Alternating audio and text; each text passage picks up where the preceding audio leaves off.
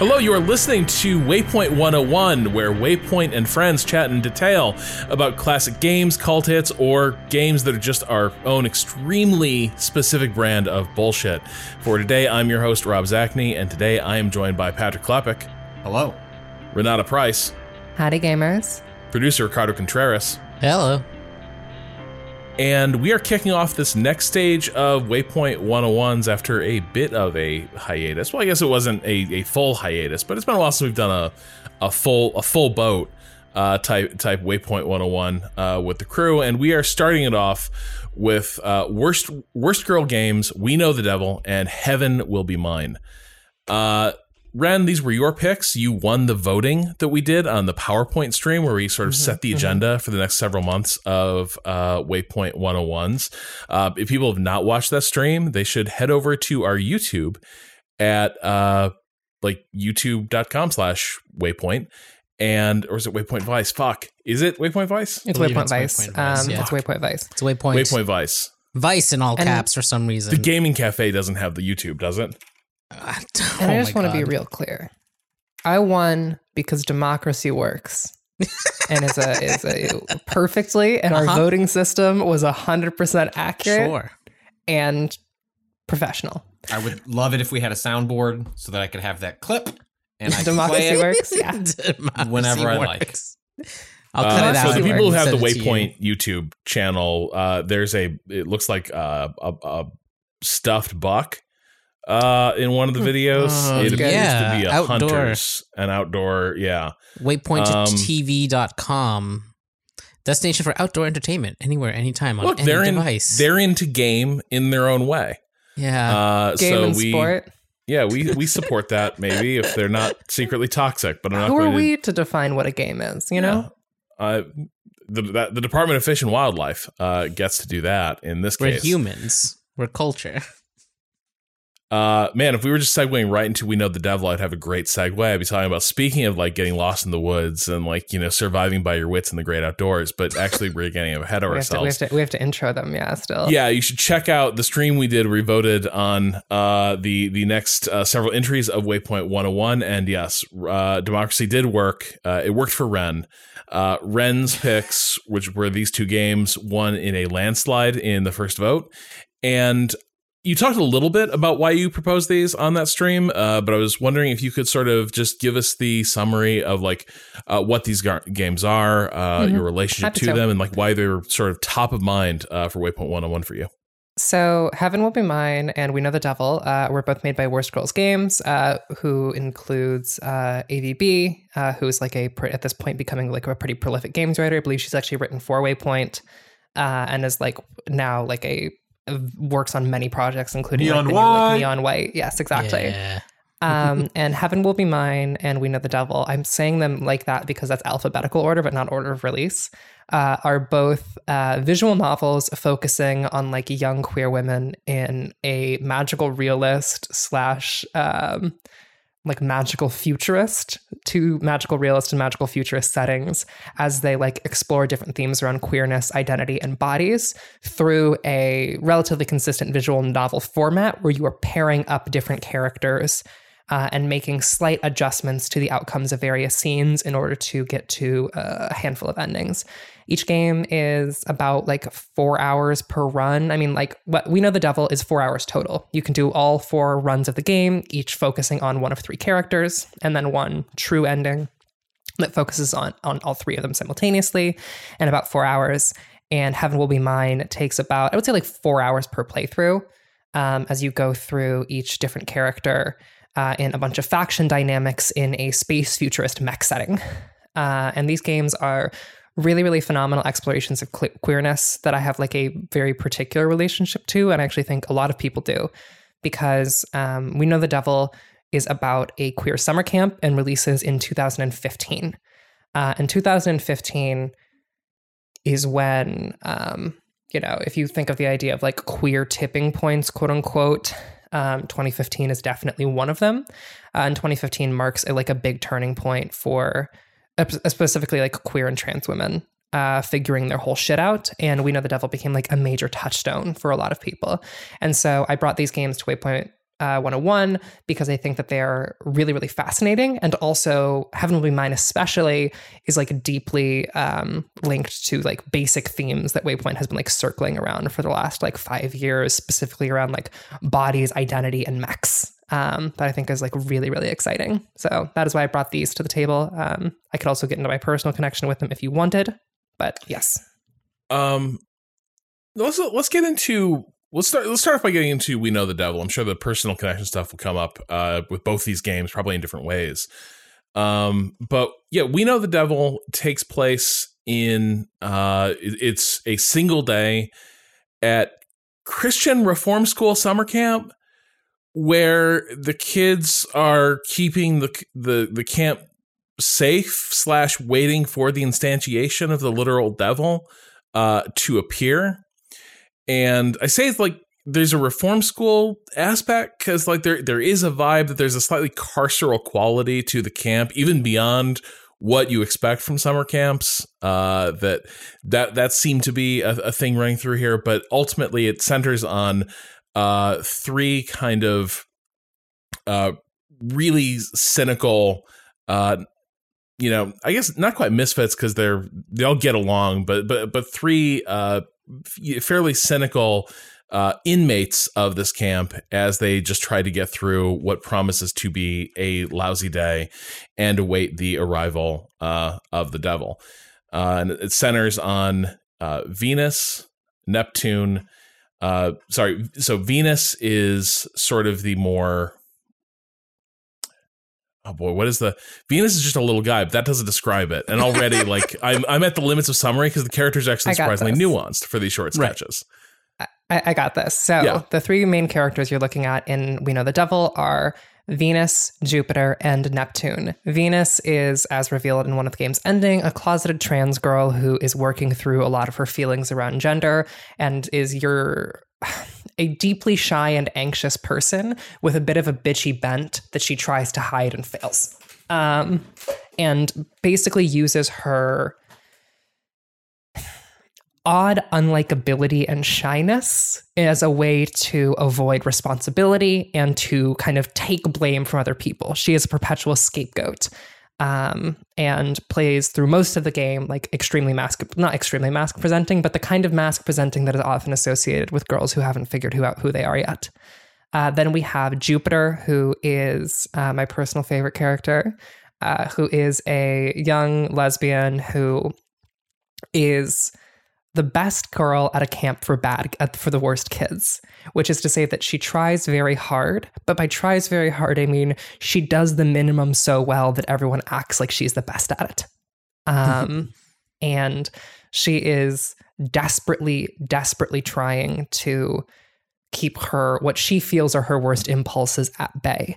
Uh, i think it's worth noting here while i describe these characters that each of them has a signature tick um, that kind of is a precursor to their becoming the devil. Uh, and so Venus's is he sees motes of light around them, uh, and eventually uh, those motes of light become part of her, and she sees you know, she sees and projects those motes of light. Um, and then Jupiter uh, snaps a hair tie against her wrist um, as a way of kind of distracting herself from her what she believes again are her worst impulses. Uh, and then Neptune is a huge bitch. Uh, Neptune is a huge, terrible fucking bitch. My favorite. I love her so much. Um, she's a bit of a flirt. She's a huge bitch. But when I say she's a huge bitch, what I really mean is she cares very deeply about the people she is close to and will protect them very violently, even from themselves. And her violence is always verbal. She will tear someone a new one to protect her friends, including them. Uh, and she is incredible. And her tell throughout the game is she coughs uh, and eventually coughs until all of the sick black sludge in her starts spilling out without her control. And each of these three characters uh, you play through the course of the day. And depending on how you pair characters up, there's an early in game monologue where a camp counselor is like, I had a friend who irritated the fucking shit out of me, and we always kept them out of things. Um, that is the main thesis of the game. You are balancing how much time these characters spend with one another. Uh, and then at the end of the game, the character who is paired up with everyone the least uh, is possessed by the devil. Uh, and then the others beat the devil out of them through magical girl uh, combat. uh, unless you balance all three of them, at which point the devil does something new and they take control of the camp and they try and imagine a better world for the worst kids as the three worst girls since Eve. Uh, so I ended up. This ended up being my favorite, like favorite uh, out of two. I, it ended up being the one I enjoyed more. I think in part because one, these are the, this experience is uh like I didn't hang out with like I, I did once hang out with like some of the Christian kids uh growing up in like north northern and northwestern Indiana uh but I was surrounded by kids who were like in this space or adjacent to it and so like some of the observational humor and detail in here just utterly works for me um and so like I find it a very charming game Mhm. in a lot of ways and also I think the some of the exchanges that are possible between these characters uh, are just tremendous. There's there's some great dialogue here uh, as, as characters sort of get down to the brass tacks of their relationships with each other and like how they see one another. Uh, and I think the game like is, is paying off that stuff uh, pretty consistently. Uh, Patrick and Cado, I'm I'm curious like what your reactions were to uh, We Know the Devil.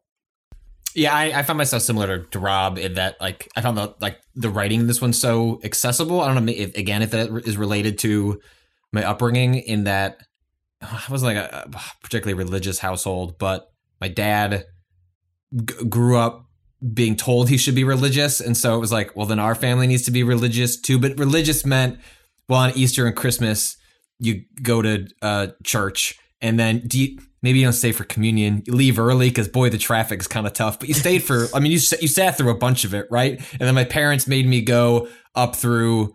Fuck, what is the thing that you do in eighth grade? Uh. Sunday uh, school? confirmation, confirmation. Oh, Oh, it is Sunday school. Sorry. Sunday school is what you do in elementary level. Confirmation is like what you do up through. I think it's eighth grade.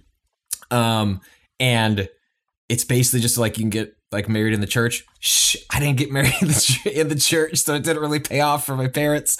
Um, and uh, so I think like that part of having um, like some familiarity of like both like a religious structure that isn't taken that seriously, like gave me an entryway into just kind of how, the way these characters talk about the environment uh, around them. And furthermore, I particularly enjoyed the like sliding glass doors nature of like why you were pairing characters or like I found the choices to be more interesting in this one because it was like oh we're gonna take these two and they're gonna go off by themselves and we're gonna discover what what they say when they're in a DM instead of the group chat um, and uh just seeing those different versions of how people talk to one another which is something that we all have like a very intimate relationship you know especially in our like deeply online uh, personas and the way we are performative in a group and then how we perform those in smaller audiences. I i found all of that to be like a delight and made wanting to go through another run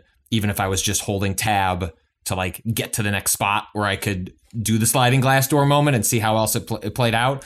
Um it, it always I, wanted to see what the different pairings were each and every and the only thing the game was missing was like i i just desperately wish it actually had like a, ch- a tree a tree that i could just be like okay what which one didn't i do? so that i can i can make sure i saw everything. And i found a guide and i made sure i got everything. So i was, I was good. Got all those chivos. Like i'm set. But um uh yeah i i, fou- I found the characters to be just really well written um and accessible even if obviously I'm coming at it um like far differently than someone like Ren and I think that really speaks to the to the writing and the characters um to to allow for that. Um, I think the thing that I said when we finished this on stream was, you ever, you ever see a piece of art that you wish you had in your childhood? like, Mm. uh, the this um, I think would have changed the trajectory of certain of my life choices early on. Uh, I like, you know, uh, I was um closeted queer man for a long time and like you know i'm a i'm a i'm a bi man in a heterosexual relationship and that's all got sorts of all sorts of complex around it where like it made me stay closeted longer than I probably would have if I had had more of this sort of thing about people coming to terms with their own queerness in my life early on.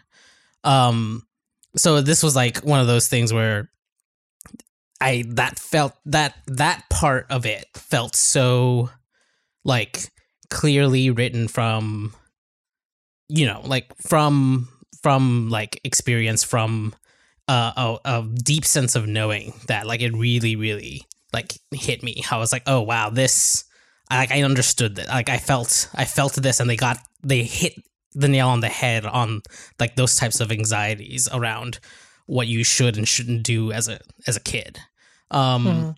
in particular i felt a lot in common with uh jupiter as almost exact like that was me in in uh in in fucking sunday school was like just good enough to squeak by but all the bad kids thought i was a goody two shoes but i wasn't really trying i was like not actually doing that well uh because you know in the back of my mind i was like this is this is actually kind of bullshit but i'm not gonna get in trouble over it.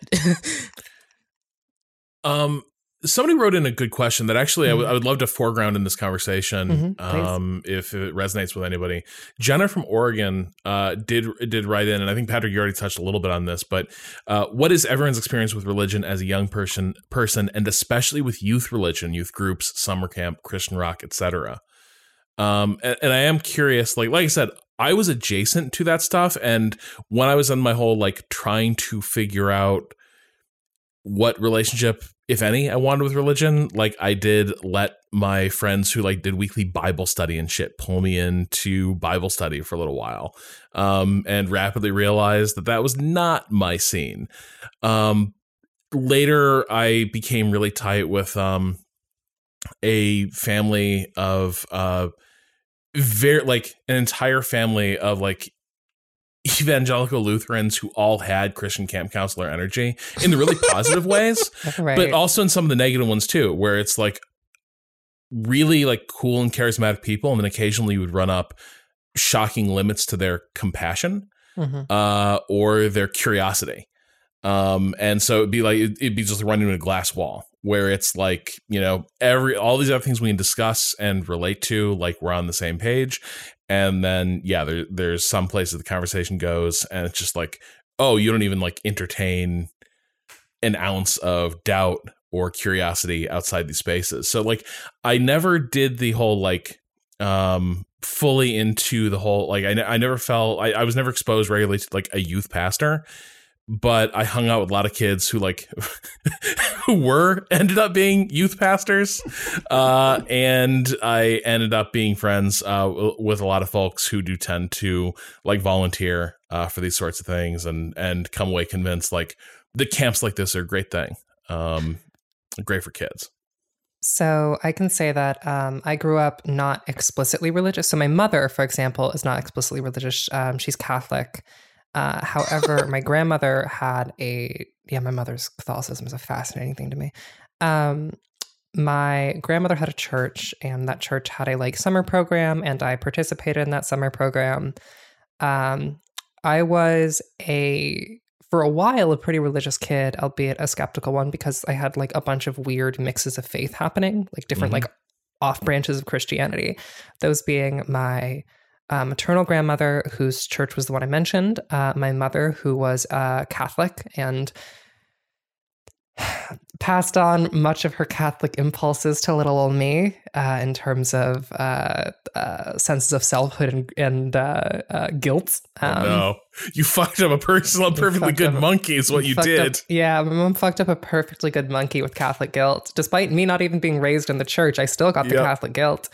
Um, and then my paternal grandmother, who was a. The way I would describe my paternal grandmother is that every night uh, she did the Lord's Prayer, Our Father who art in heaven, hallowed be thy name, etc., etc. Uh, but she also kept angel cards uh, in her room, which is to say that she was like into esoteric Christianity, deeply invested in the idea of angels as like physical and material and and things that have direct effect on the world, and was like a very fascinating uh, a very fascinating woman with regards to faith. Does not go to did not go to a traditional church and instead chose to practice her faith through like more like witch adjacent practices. Um, I I love my grandma very much. Um, however, um, this is a, a a fun story. When I was, I remember the moment that I actually like lost my faith in like traditional Christianity um, and traditional churches, and it's it's related to this game. This is an anecdote that I think is fun. Uh, maybe maybe cut. I don't know. We'll we'll we'll determine after I say it. When I was 12 years old, um, maybe 13, I opened an incognito window in Google and Googled, "Does Jesus get sad when you masturbate?" and the first fucking forum post I saw that answered yes, I was like, "I'm done. I'm out." I'm hitting the jack. no, this is fucking Not stupid. worth it. I'm out. Done. I'm gone. I am no, no, no more of this. Um, and so that was my very, very stupid loss of faith. Comes from that very particular question of being like, Okay. something seems wrong here. Something seems off when I did this. So I don't think I've told this story on this pod. If I did, it was a number of years ago. Um, but I need to tell you like the exact I need to go type moment. Please. So, growing in Northwest Indiana, uh, as you might expect, it's a lot of like semi observant Catholics. Uh, lots of people who are like second, third gen- generation Polish, Irish, uh, like Hispanic, uh, etc. Like Yes, basically the constellation of like the, the Catholic powerhouse countries, the Mhm. Big Ten of Catholicism.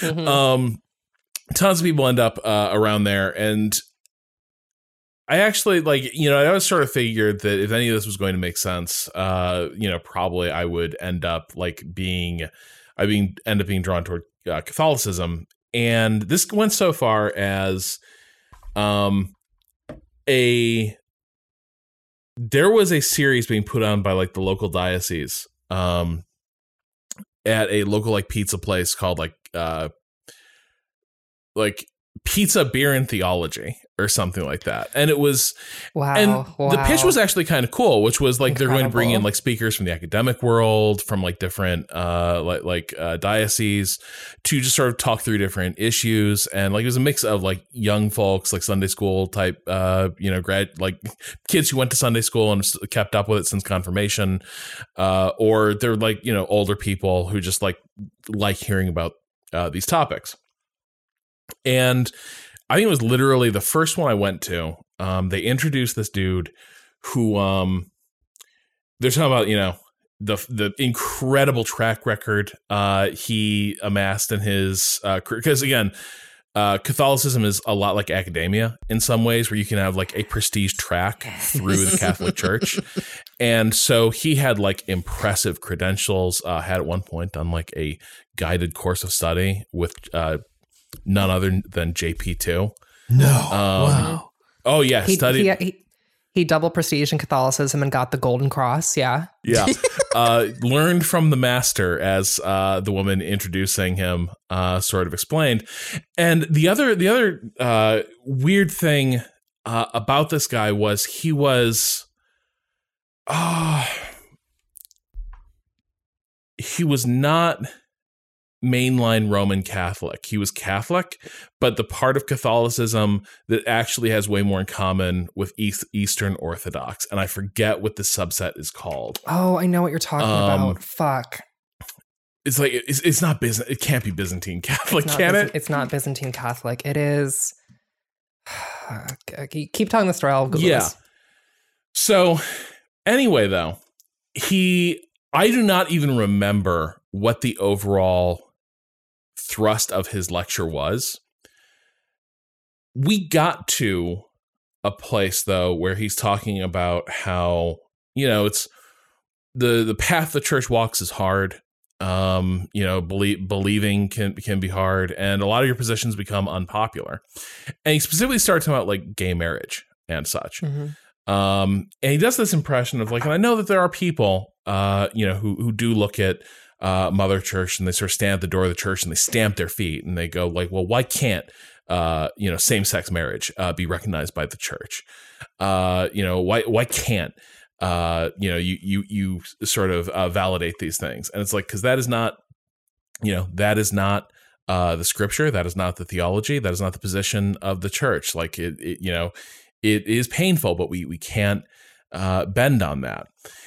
And it was sort of the condescending impression he did of people who were like advocating for recognition of gay marriage that was worse. Like, because I'd already gone to the point of like, if you're going to maybe fuck with the Catholic Church, you do have to accept that, like, yep, I'm about to like learn to divide parts of my mind in two, where it's like there are extensive areas, the values of this organization I do not share, but also like, you Just know, a little bit of bigotry so I can go past those gates. Look, it's just uh, Well, and you can even start to trick yourself into believing like it's almost a virtue, right? That like, well, you know, it's a slow moving traditionalist organization with a lot of like intellectual consistency. This is, you know, that's this is the bargain. Uh, it is not is not making decisions democratically. Um, but it was like the complete dismissal of the position that was already turning me off.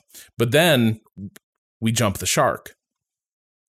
So ready? He draws a picture. Hmm shit you not he's drawing a picture on like a little easel uh of like a beer stein. And he's like you know when we look at that objects certain in, invite interactions. Like we have an intuitive understanding of like the shape and the form of something uh, has a purpose and we Mhm. see a when we see a vessel like this you know obviously it's, it's very sturdy uh, it's for like humble uh, it's like humble drinks. Um, it has to be rugged. It is for working people. Uh, it is there to like you know help you. You know, it's not fancy. It's there to uh, sort of slake your thirst. Uh huh. Um, and then he draws a picture of a wine glass, and he's like, now this, you know, with the stem and the and the form of the wine glass, you know, you can tell something finer is meant to go in there. Uh, this is not this is not for like common drinks. This is for something a little more more elevated, and we just know um, on a very base level that this form implies a different purpose, and this is also what the form is given to us by God imply.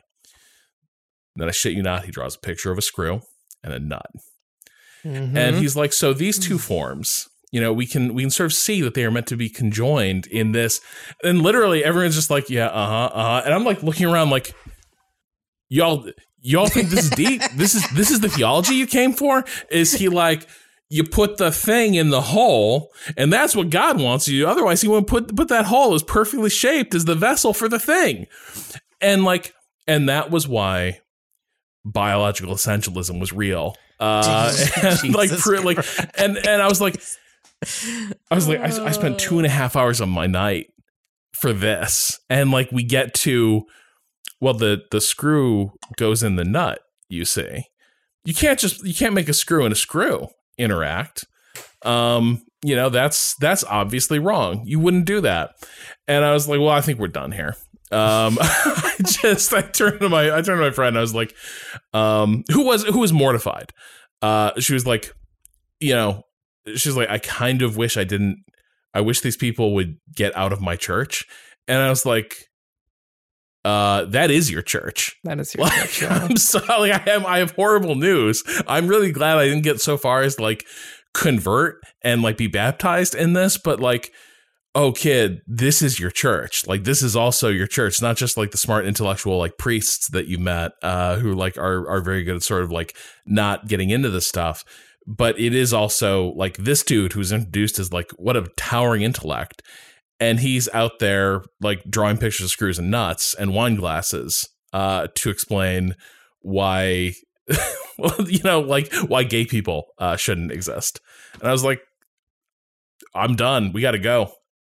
See, one of the fascinating Mm. things I, I, find about like Catholicism in particular is um, I think a lot about uh, a John Darnielle quote, the lead singer of the Mountain Goats, Mm. uh, regarding one of the songs from uh, my probably my favorite album of theirs, or my second favorite, "The Life of the World to Come," which is an album about faith um, that is like oriented around different uh, Bible passages. Uh, and my favorite song off that album, uh, well, one of my favorite songs off that album is Psalms 42. Uh, and I think it's it's very relevant to thinking about heaven will be mine. Sorry, not heaven will be mine. We know the devil. Uh, what John Darnielle says about Psalms 42 uh, is that sometimes a really good way to get very close to God is by sinning as hard as you fucking can and asking for forgiveness anyways. And that is like a fascinatingly Catholic, like odd Catholic perspective that I find deeply, deeply interesting. Um, is the idea of like God's fundamental function or fundamental goal um, is forgiveness. And so you got to find a lot of shit to be forgiven for. Uh, and that is like the, the, the foundational thesis of that song. Uh, and one that I find extremely interesting when looking at a game like We Know the Devil, uh, which is so completely fascinated with the idea of letting letting impulses in and letting yourself be transformed by those impulses into something else that is divine. Um, and only through their true indulgence can you ever. It is it is not fully hedonistic, but there is a hedonistic angle uh, to We Know the Devil that I think is like very very interesting. I think um, yeah. is is part of that because the because of where the viewpoint comes from though, right? Like if you're casting everything in the light of uh sort of uh, a strict moral code, then anything might be hedonis- hedonistic past those lines, right? Like Mm-hmm. because part of it to me feels like it's it's less um um less less base impulses but more true self is what's happening Right, here, exactly. right? Which is So, which is to say that like But what if your true self is a base impulse that you should be rejecting? are they Kano? the, are they the same are they well, not the true same hedonist, right but like s- a certain brand of hedonist would argue that if, like, if you're just talking about like base animal instincts, then you're already like you're missing the point. Yeah, right But the and that, that's the part of the thing that I find fascinating about We Know the Devil is that there is the transformation of these characters. Like the base impulses become a true self through community and through interacting with other people and like through a process that makes them divine. Right. At the end of We Know the Devil, depending on how you pair off characters, one of the characters will become the devil, or all three of them will. Um, question is that I feel like this was maybe more open to interpretation than I thought, Mhm. but did anyone else think that maybe the individual endings weren't the real devil? Because for some reason, some of it felt to me like the the the the true ending, and when we actually Mm. meet the devil and the devil comes into the dialogue, felt so different from the kind of explosions that were happening that the first three read to me like this is what the rules have told us the devil is and then the third one is the devil's really here and it's actually something we want right So that's one of the things I want to touch on with both of these games is the way in which the camera and narrative functions. So in both We Know the Devil and Heaven Will Be Mine, with the exception of the endings, uh, the the solo endings of each game, there is not a single moment where the character on, where the camera only has one character on screen. That is not a thing that happens in these games, and that is extremely fascinating to me. And and what I'm thinking is happening there, specifically what you're saying, Cado, is that this idea of the devil that is fought against at the end of the like non-true endings is the characters the perception of the devil shapes it. And the hmm. two perspective characters who you have chosen throughout the narrative their perspective shapes that idea of what the devil is. Only when the three of them come together and their perspectives meld and the distinction between self and other disappears can they actually perceive and embody a truer form of you know what this thing is because it's not being killed in its cradle effectively. Um i think part of my reading on around the that that difference too comes from the like the way that the endings present themselves as the individual endings feel like uh you know a dam has burst right? It is something Yes. that's being held back and repressed. Where the third one feels like it, it feels like like like an acceptance of something that's always there rather than it being uh i don't know. If it, it felt uh calmer than the others right in a way where my my my mind wants to like separate them as like the the individual endings end up being this like they're still fighting with themselves in those endings almost right like they still think the thing that that, that is happening is bad like the individual that it's happening to feels some form of shame except for maybe venus was a little more ambiguous in that case but like Neptune doesn't either. No, no, she- no. I don't she- think I don't think Neptune does. I feel like there's lines in there that were a little like she like says she doesn't care but it it seems like she cares in that she thinks she's like yeah sure this is of course this is bad by your viewpoint but like maybe yeah maybe i was misreading the the the kind of intent behind some of those lines but it feels like there's there's an element of shame in the individual ones that i read that i didn't read in the in the altogether ones you know And I think I think that the element of shame is, is very interesting, specifically in Neptune's. So it's worth saying what each of these characters, what the devil looks like for them, so we can like put this in context for the audience. Um, for Venus, she becomes the most biblical interpretation of an angel possible. yeah a thing made of wings and eyes that is impossible and terrifying, always seeing and being seen. Uh, Jupiter, on the other hand, becomes what is called a storm of hands, uh, which is a like a brilliant piece of language to me uh, because she is this constant thing for every kind of touch. Uh, and then Neptune becomes basically a sludge monster, seeping off sick, corrupting everything around her. Right? And each of these is tied to like every individual character's particular struggles with their like identity and queerness. Um and i think that like to cado's point i don't think it's not the devil. I think it is the fact that they're alone right? The that is the whole thing is that like two can win against the devil. That is the game's fundamental premise. Two people can beat the devil. Humans are strong and the devil is weak. Two kids can beat the devil. But when the devil is three, it becomes this unstoppable, gorgeous, perfect thing. Um, which is to say that like all of the other versions are half formed identity constructs of these three characters, right? Right. This is their identity halfway to being there because they need another part. Right. Um, I often think about identity through like the language of like a dialectical process, right? So identity is produced from, for me at least, the intersection of a thesis and an antithesis. So, self and other, at the distance between those two things, a process happens that produces identity. Right? It is it is the synthesis of self and other, uh, of your awareness of your own self perception and others' perception of you. Right? These two things combine. This is why identity doesn't exist in a vacuum.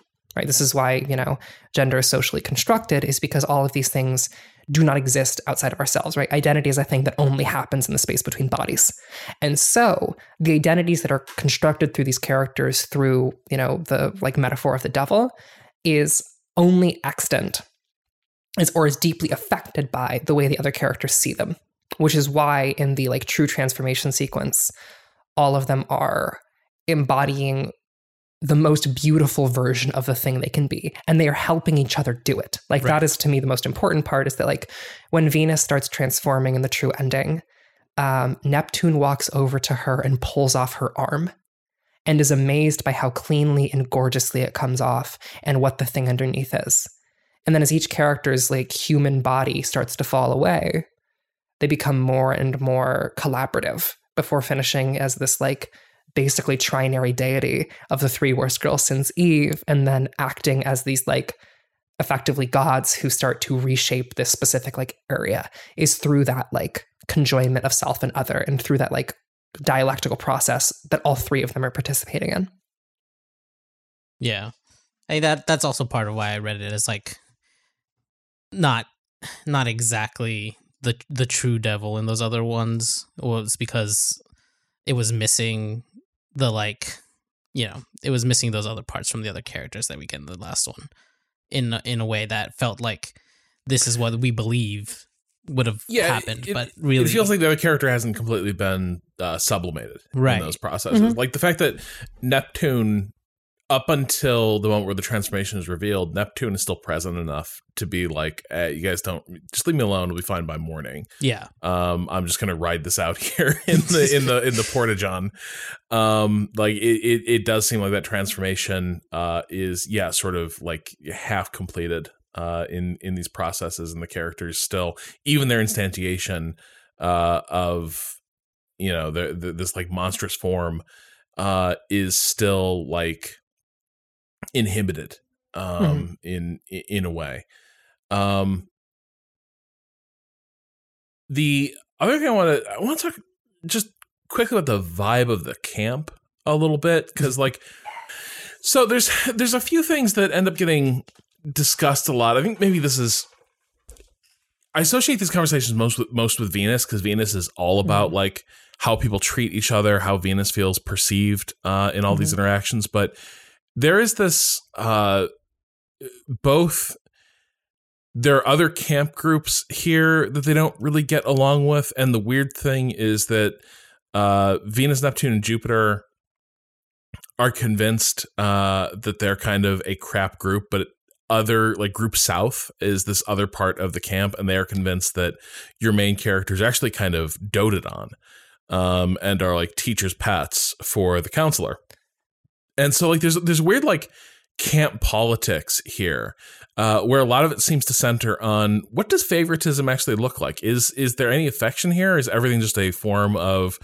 um like dislike just taking a different expression uh, of it? Is it just different forms of like finding ways to hurt people uh in, in a way that's like tailored to them to get under their skin? And i think some of this comes through with like group south is never individualized as like Mhm. characters but it is implied that they also like they're trying very hard to be a like conformist uh, at this camp and they keep getting shit assignments and They- they, are pissed about it they are frequently referred to as the best kids at a camp for the worst kids. Uh, and there's also the idea that, and this actually, Heaven Will Be Mine gives us a little bit more information about this. The scout program, which is what this is, um, they are scouts, uh, is not just this one camp. It is a it is a fully it is a like full social system, right? Where you take kids, uh, and this is like revealed in uh, one of the lore emails in Heaven Will Be Mine. okay Um, Wait, they're connected. Yes. Okay. So they Just- yeah so this is this is a note that if you play through Okay. multiple playthroughs of heaven will be mine and you look at the emails Mhm. you will see in the emails that there are references to the scout program and even references to venus directly Wait, with the, which Um, end? Which ending is is the true ending canon? yes Is, is that what? Okay. All right. Yes, So the yeah. de- okay. I have Um, questions. We'll get to it. so one of the things that also comes up in we know the devil is the idea that there are better camps out there there are camps out there for better kids too but one of like my favorite lines from venus is when she is discussing those camp for better kids she basically goes they give the best kids the worst assignments too like we're not that we are not functionally that different sure they get the transformation sequences and all of this but the best kids are hated just as much because they are hopeful and shining and incredible. And because of that, the adults in their lives fucking hate them too. And so the distance between the worst and the best kids kind of thins because the the focus is that like the reason that kids are so special in both Heaven Will Be Mine and We Know the Devil is that they are sites of possibility and sites of like potentiality and hope. And because of that, that is why they are disdained because they can hope for things that are better. They can hope to be better for, than the adults who raised them, which is why the best kids are hated, or they can be hoped to be something new altogether, which is why the worst kids are hated too. Um, and so it is around that idea of like potentiality. i had a quick question Mhm. um i thought they specifically said this is not a scout camp because like venus at one point is talking about there, there's something like doing things better at scout camps camp which i assumed meant you know the the uh, non-christian version of summer camps right like i No. mean where i grew up at like i assume they were meaning like boy or girl scouts uh No, as like the normie So these are like the names kind of hint at this, but these are loosely like referencing the uh, Sailor Scouts. Like These are Sailor Moon. magical girls. Yeah, these are The magical transform girls. the, they, there's a line in there that said the scout programs, the scout kids get get transformation sequences, right? Yeah. There is a second tier of better kid Oh. who is who has better equipment, who is taught better, and who actually gets to have this idea of like transformation and selfhood. yeah, and Um, uh, it, which is fun because um, I believe Neptune is the one that comes into the story, like already texting someone off screen, which is the like. Can- uh, I- who is it? Ur- Ur- Uran- Uranus, who's her like girlfriend, like the of the other Sailor, Sailor Scout in the actual show. So you're like, oh, that's that's probably who she's talking to. Yeah, it's, Um, it's very cute. yeah. Um, there's some very cute references to like Sailor Moon in here. Um, part of why all these characters are named after astrological bodies. Um, there's also early on, and I, maybe maybe this is uh sort of like reinforcing some of the theme is like what is the actual curriculum of this camp for? Um, the camp counselor. There's a weird moment. Everything around the camp counselor is weird. um, the the way that like there's a sense of we have a we have like he has strange relationships and strange and strained relationships uh with all the kids and seems to find different ways of like uh turning them against each other and like kind of getting under their skin but he gives this uh when it's when it's guitar and campfire time he gives this speech that amounts to some people no matter what you do Mhm. are just going to turn out wrong. And your compassion and your friendship and your fellowship will make you think that you should help them and be there for them and and and try to alter their trajectory, but really they just need to be cut loose and turned adrift.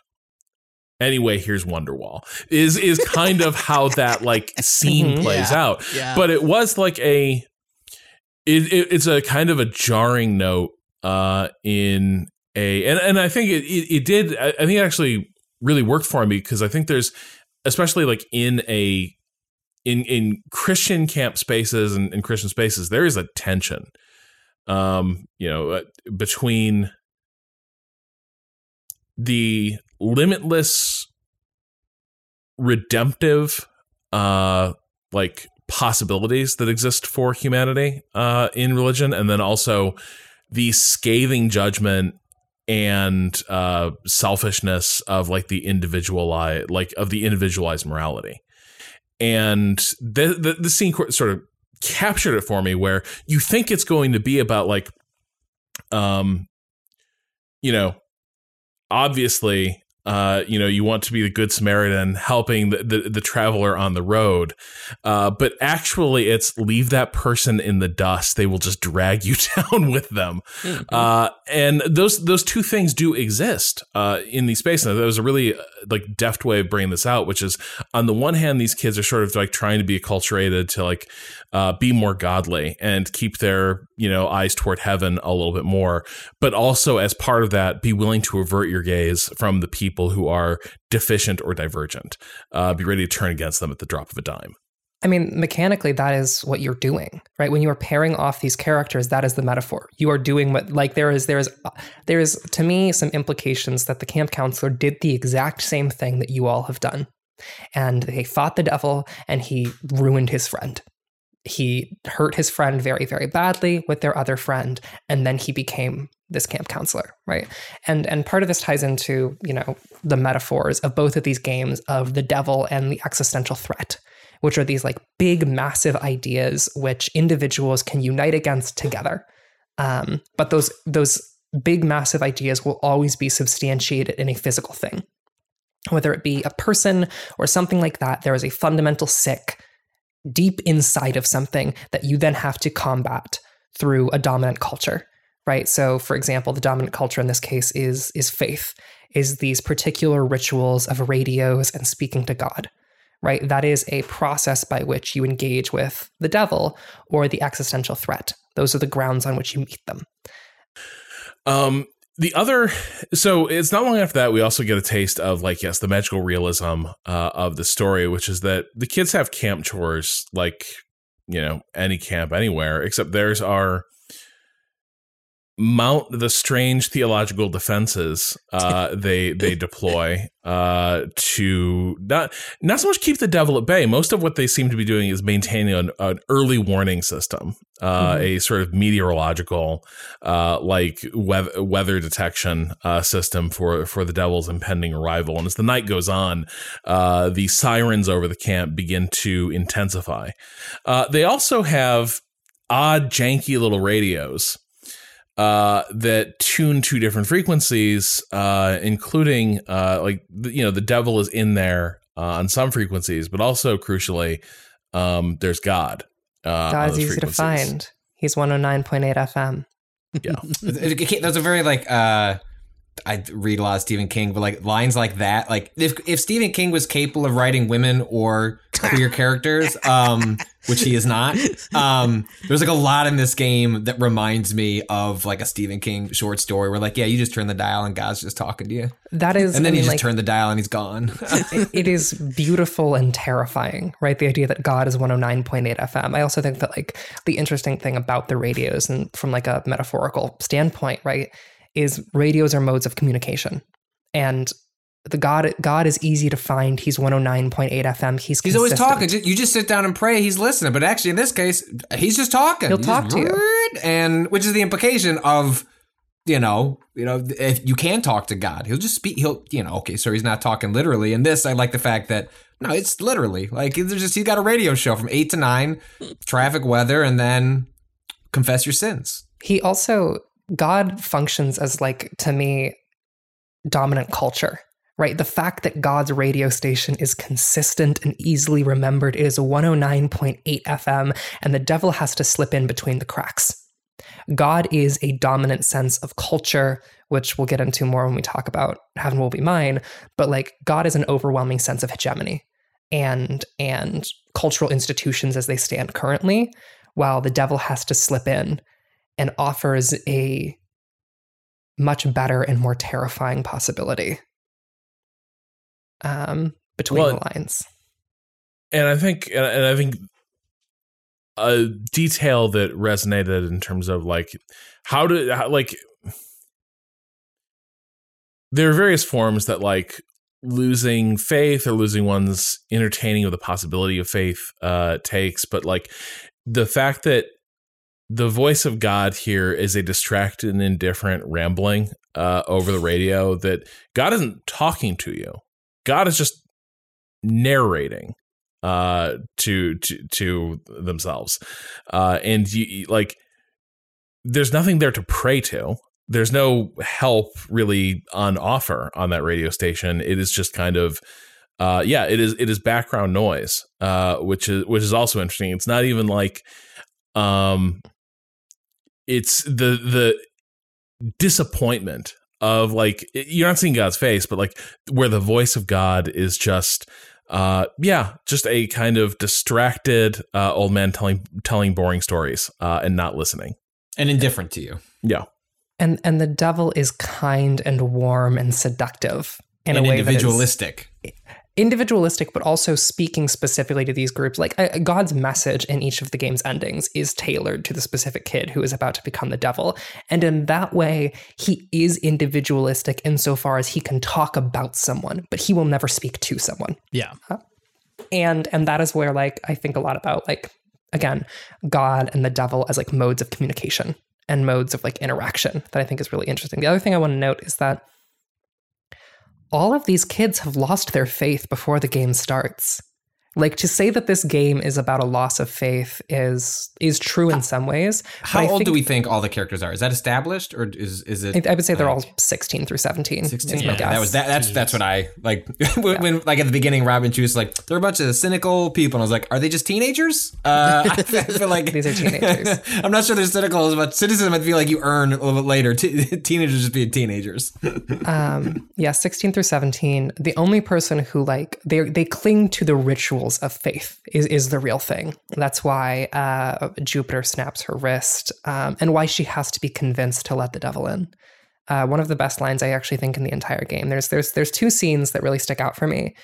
Um, that is the scene, uh, the seven minutes in heaven scene between Jupiter and Neptune, which is for me one of that scene was a big turning point for me as a person um, and gave language to some stuff uh, that I did not have beforehand. But one of the lines from that scene is the Midwest is, gr- you know what? Someone else talk while I pull up this, the, the direct Yeah. quote, because it's worth reading. Yeah, I think uh, for me, like the seven minutes in he- heaven between Venus and Neptune uh, culminates in some of the realist talk one character, uh, like just Neptune is without mercy, um, and like it's after they've all been, I think, drinking a little bit. Uh, somebody smuggled in some hooch, and Neptune turns to Venus and calls them out. Says, "Everything you do is about like being very nice, but behind all your nice, there is want. And until you know what it is you want, it will always be. I don't know what the exact phrase is, like tainted or something. But it's it will com- always like- be colored by that wa- yeah so Yeah. Again this is why i like love venus as a character is and why she's so fascinating to me is that like oh that th- i don't particularly relate to venus despite what uh despite a story that i can tell in a little bit. Uh, but that line will always ring home of, of the kind of kindness she has always being colored by that want. Um, the line that i was looking for is the midwest is great. All you have to do is not say it out loud. It's like a spell, and you can be obvious as you want about everything else. You can wait it out forever, as long as you don't say it. To which Jupiter responds, I hope I can, but even if I don't say it, I still feel it. Like a hand in the air, holding tight. To which Neptune responds, It's okay. Jupiter, is it? Neptune, I said it's okay. So it's okay. Stop talking. Stop talking forever. And it was this moment of like care and intimacy and of like queer community that is like, it is the kindest, it is the second kindest moment in the entire game, next to the true ending, uh, in which Venus and Neptune very quickly decide that they are going to let the devil in. Jupiter takes longer though uh, she has to be convinced in a lot of ways. She has to be promised that the line she gives is Promise me hell is on the other side of that door. Promise me there is no going back. I have to open that door and hell will be right there waiting for me. Promise me that. And they do. But one of the other lines in there is Can you just make me do it? Uh, Jupiter asks that of Venus and Neptune. Can you just can you just force me to let the devil in? I want to, but I can't. Can you just make me? And in I think one of the greatest acts of kindness and brutality in the entire game. Neptune says, "No, I won't give you that. You have to do it yourself. Um, you have to let this in. You ca- you have to take responsibility for this choice that will make your life better." Um, and it is just like beyond phenomenal. Uh, and is like for me the like general thesis of this game is that people can stand beside you all you want, but you have to take the step, right? You have to let the devil in if you're going to do it. Um, and it's just it's it's so good. Um, there's one other.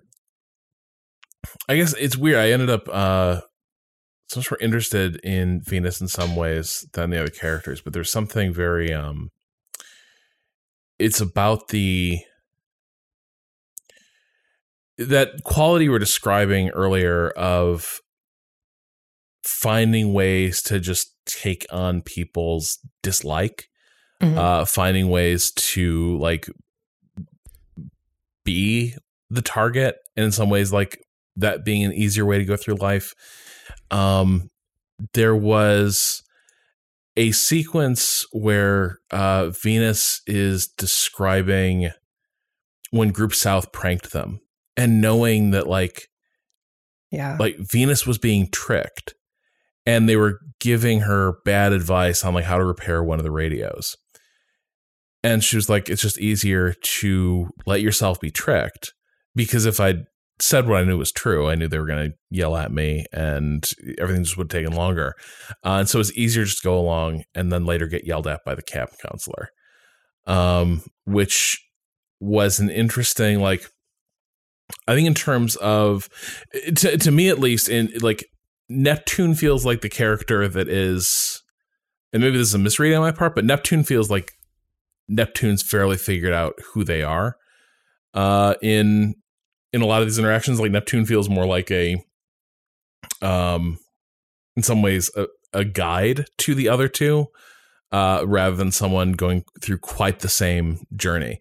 Uh but yeah, there's just contradictions in Venus, like the the the sort of like perplexing, even on its face. Like even Venus knows this is weird, but like this this sense of uh, always finding it easier to uh, be disliked and uh, just kind of go along and not push back. Well, she's letting herself fail. That is that is the key of Venus to me. Is that like, okay, I'm gonna I'm gonna I'm gonna tell a story uh, Yeah. about why why this game was like. I'm gonna tell two stories about this video game. The first takes place in 2016. The game has been out for one year. I am 16 years old and I am in a mumble call.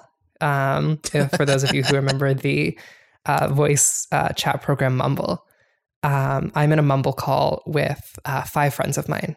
I'm the youngest person there by 10 years. Mm. Um, everyone else in the call is a trans girl. Um, at the time, I identified as a bi dude.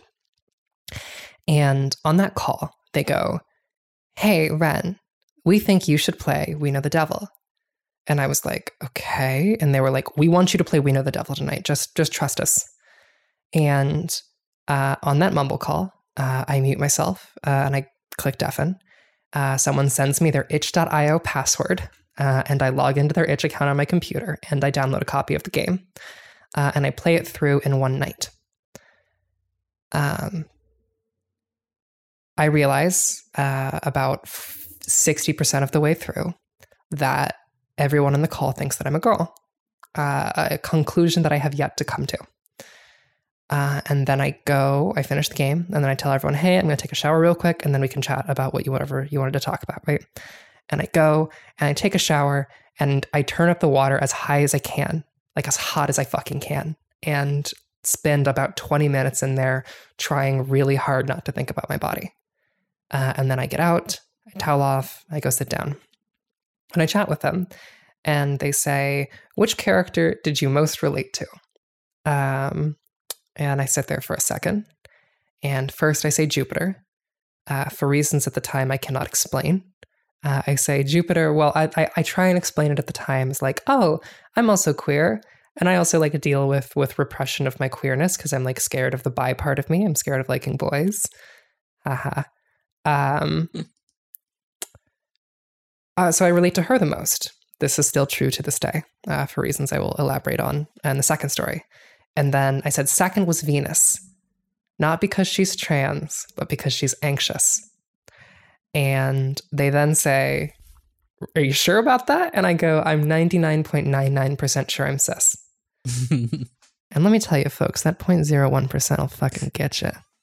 but the way there are ways to read Venus where she is just very anxious and stressed and very bad at being a person and interacting with other people.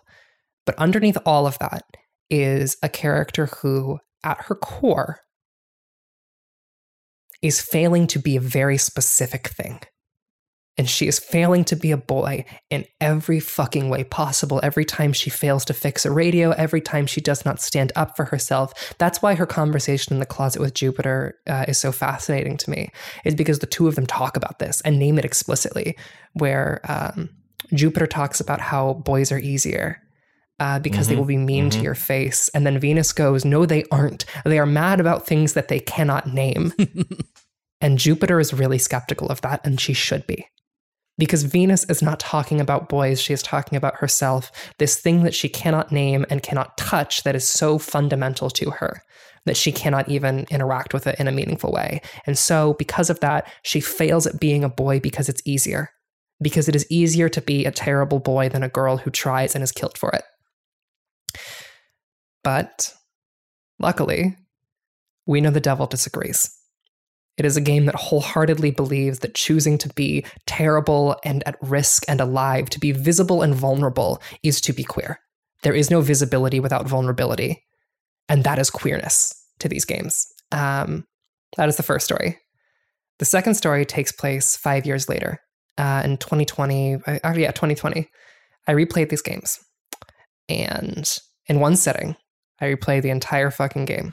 Uh, five years later, having not touched it in at all since then. And I realize that there was a reason I related to Jupiter so much that I didn't have language for previously. And a lot of my relation to Venus has kind of faded as I've grown older. Um, I no longer really click with her as a person, despite the fact that 16 year old me is like, oh, yeah, I feel like that sometimes. 22 year old me very much does not. Uh, instead, I realized that the reason that I related to Jupiter but couldn't say it was because I didn't know that being a lesbian was even an option. I did not know that for me, that was even a thing I could consider being. And so there was this fucking character sitting at the edge of my periphery that I could not understand for the fucking life of me why it was her, why it was always her, why for years and years and years, every single time I thought about We Know the Devil, Jupiter was the one who came into my mind. It's because she's a fucking dyke. And like, that is the core of my relationship to these texts, right? Is like, is this fascinating artifact of different ways of understanding and moving through queerness. Um, and like through identity as a process and identity as a journey. Those are my those are my little stories and why I so deeply love uh, those two conversations with Jupiter is because when I played in 2020 through that scene of of uh, Seven Minutes in Heaven between Jupiter and Neptune, I realized I was a lesbian. And like, that is the power this game has. And this is the power that Cado was speaking to earlier in terms of like wishing you had this when you were younger. I did. And that is such a fascinating thing to have. Um, and so clearly shapes my perception of Venus as a character, as a girl who is failing to be anything else. Succeeding is harder for her until it isn't.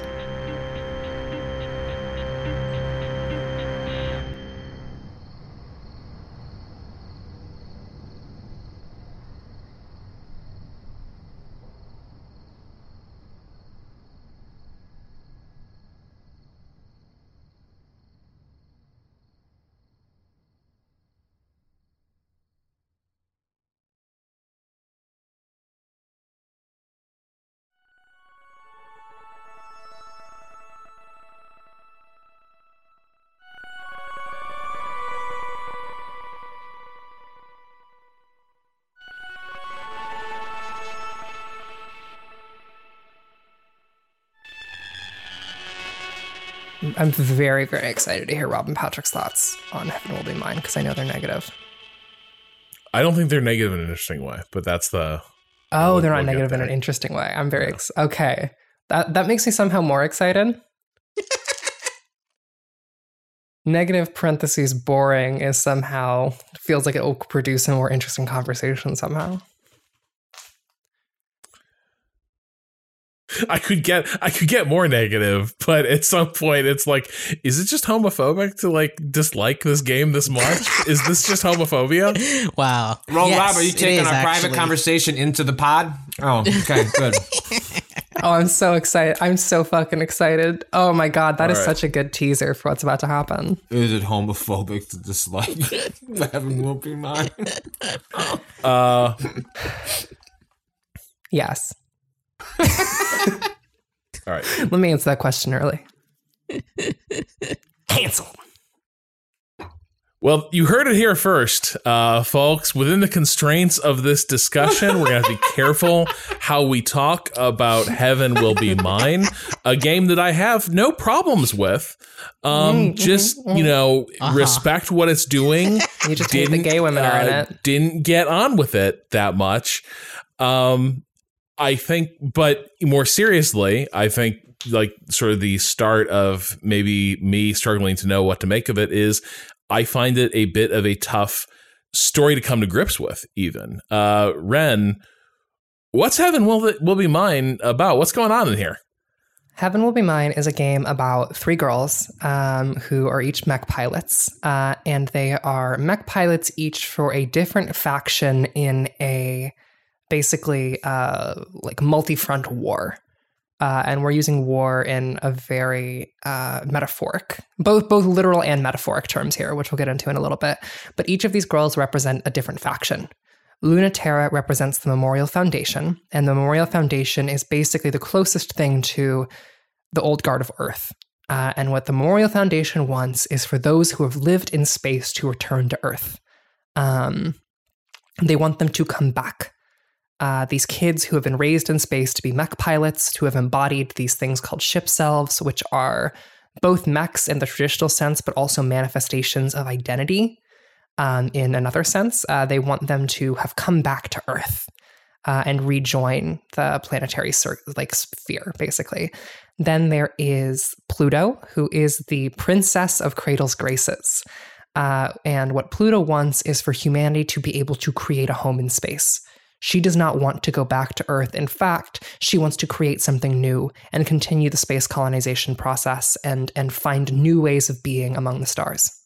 Uh, but ways of being that are fundamentally rooted in what we think of as human. Um, and then finally, we have Saturn, who represents a faction known as Celestial Mechanics.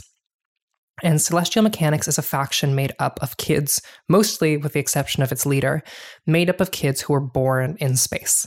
And what they want is to become something new, to reject humanity altogether, to fuse with their ship selves absolutely, and become a thing that we do not even have a name for yet. That faction is headed by a man named Iapetus. And what Iapetus wants is for those same kids to become a new existential threat for humanity to fight against. And so he's basically his his point is if humanity has an existential threat to unite against, we can create an absolute monoculture in response to that existential threat. And that is what he wants, which is actually significantly different from what the kids who he is currently forcing to fight for him actually want. But their needs are just aligned enough that they fight for him anyways. Uh, and so these are the three main characters and factions of Heaven Will Be Mine. Um, Saturn is uh, the pilot for uh, Celestial Mechanics, is flirty, hungry, a little bit of a brat, um, she's a terrible nightmare woman uh, who should be avoided at all costs. Uh, then you have Pluto, the princess of Cradle's Graces, who is caring, albeit not in a tradition. She is caring in the traditional sense, but to a degree that that breaches into coldness. Her care is universal in a way that is almost uncomfortable and frightening. Um, she has a heart big enough for everybody, which is both true and also a threat. Uh, and then finally, you have Lunaterra, who is the aging ace of Memorial Foundation, whose mech, like her, has been wounded by years and years and years of fighting, uh, and who has previously betrayed Memorial Foundation for the other two factions and has since triple crossed, double crossed them, and gone back to Memorial Foundation. Uh, and as you play through the game, you play through each of these characters' missions. And in each mission, you determine whether or not the character stays loyal to their faction or indulges in the interests of another. Uh, there are a total of eight scenes over the course of eight days, uh, with one ending scene, depending on which faction you endorse the most. Uh, in between these scenes, there are short conversations between these characters and their handlers, uh, or their like basically support crew, uh, and also a collection of lore details. Uh, do you feel like I'm missing anything? Nope. I think that covers it. Uh, oh, the mentors. Oh, uh, you mean Iapetus, Dr. Nix, and Europa? Europa? Europa, yes. Um, so I mentioned at the very least uh, Iapetus, who is a real motherfucker, just the worst man who's ever been, just a real fucking piece of shit. Legitimately an abusive creep. He's an abusive creep, and actually, in a very fun trick of the game, he's never shown on screen. Uh, Iapetus is shown on screen, but his face is blanked out. Uh, it is censored out because basically the devs said that they didn't want anyone making horny fan art of him. He is hmm. a guy who fucking sucks and should not be liked in any way by anyone. you don't even get to make horny fan art of Iapetus. He's a fucking monster. Have people tried to do it anyway? Probably. Um, Iapetus fucking sucks. Uh, and then there's Dr. Nix, who works with the Celestial Mechanics. Uh, no, no, sorry. Uh, Dr. Nix is uh, Cradle's Graces. Um, Dr. Nix works with Cradle's Graces to try and create a new home uh, for people in space. Uh, and then Europa is a Memorial Foundation, uh, basically commander, who works directly with um, Lunaterra to imagine different futures. To be clear, Memorial Foundation isn't actually Earth. Earth is a stand in in this game for the dominant culture. Like Earth is culture and humanity as we original as we currently define it, as that which humans are and can't imagine. Um, that is humanity in this game. Memorial Foundation is aligned with humanity, but not an embodiment of like Earth's ideology. They want something different. Uh, than what Earth wants, which is uh, evident in Lunaterra's ending, uh, which we can get to all the endings for the individual characters in a sec. Um, but Dr. Nix was the person who started the pilot program, and she is your like Dr. Catherine Halsey from Halo. She is your like uh, whoever the fuck it is in um, you know whatever. Pick a don't show. I don't know. Yeah, pick a show. Pick a show where there's someone who finds special children and then makes them fight. Uh, and that is Dr. Nix. Um, she loves these kids very much, uh, but does not know what they can be, and her idea of love and what they can be is extremely limited. I think that covers everyone. Yeah. Um. So how did we all find the game? Uh, Patrick. Um, so with we know the devil. Uh, uh, uh, you know, both these stories are operating in in literal and metaphorical ways, and I found myself able to get in to the literal of we know the devil to appreciate the metaphor. What I had trouble with in uh, Heavenly Mine was uh, getting into the literal and then being able to appreciate the metaphor, and then increasingly as I went through the story, kind of just got overwhelmed by the proper nouns and the metaphors and like lost the plot on the characters. And at a certain point, I'm like halfway through, not really sure. Like here's here's a very like a concrete example explaining like the issue I had like grasping on to this world was there was a secret ending to Heaven Will Be Mine. The secret ending, which I need to be clear, I arrived at by accident, um, and is labeled as an achievement as an Easter egg. Is that if you are able to navigate all the choices of loyalty or, or deception or loyalty to different factions to 50%, showing no appro- uh, explicit approval for one of them by the end, the game wraps around to a moment where all the characters go to you and go, I don't know, which ending do you want? And then you just get to pick one. Um, and that's the ending I got playing this game um, because I found that I, I had again grasping onto literally what these characters wanted, what these factions were aiming for, because I had trouble wrapping my head around the metaphors. I felt like it hit that point so much faster in its storytelling um, that the stuff that I grabbed onto the most, where like when I would get out of the mission and into like, oh, I can read like this text conversation between these two characters, like I'm really enjoying this. The uh interstitial world building that happens between days where you're like reading like bits about what was happening in this universe like like ate those up. Like i was like this is so fucking cool and fascinating. Um i just had trouble like getting into the characters in this one. And then like once i had trouble like on that through line it was just harder to grasp the the thing more more broadly. Um but that's that's where that's where i ended up on on heaven will be mine. Uh, and and you, Rob? Uh, largely the same. I think I sent Patrick uh, a DM like last night or this morning saying, uh, I think I might be too old for this game specifically. um, and I think or not. part of it part of it was just uh the i think some of the style of this game in in some ways just didn't work for me it reminded me a lot of um way to put it uh so in We Know the Devil, there's a lot of like beautiful stylistic notes. There's some like really great like piercing dialogue. I think a lot of like the evocative description and like pitch perfect responses are used. Arresting prose. Yes, exactly. But it's always used to good effect, I think, in a good context. Like it, it always earns its moments, and those moments tend to arrive in thick and fast.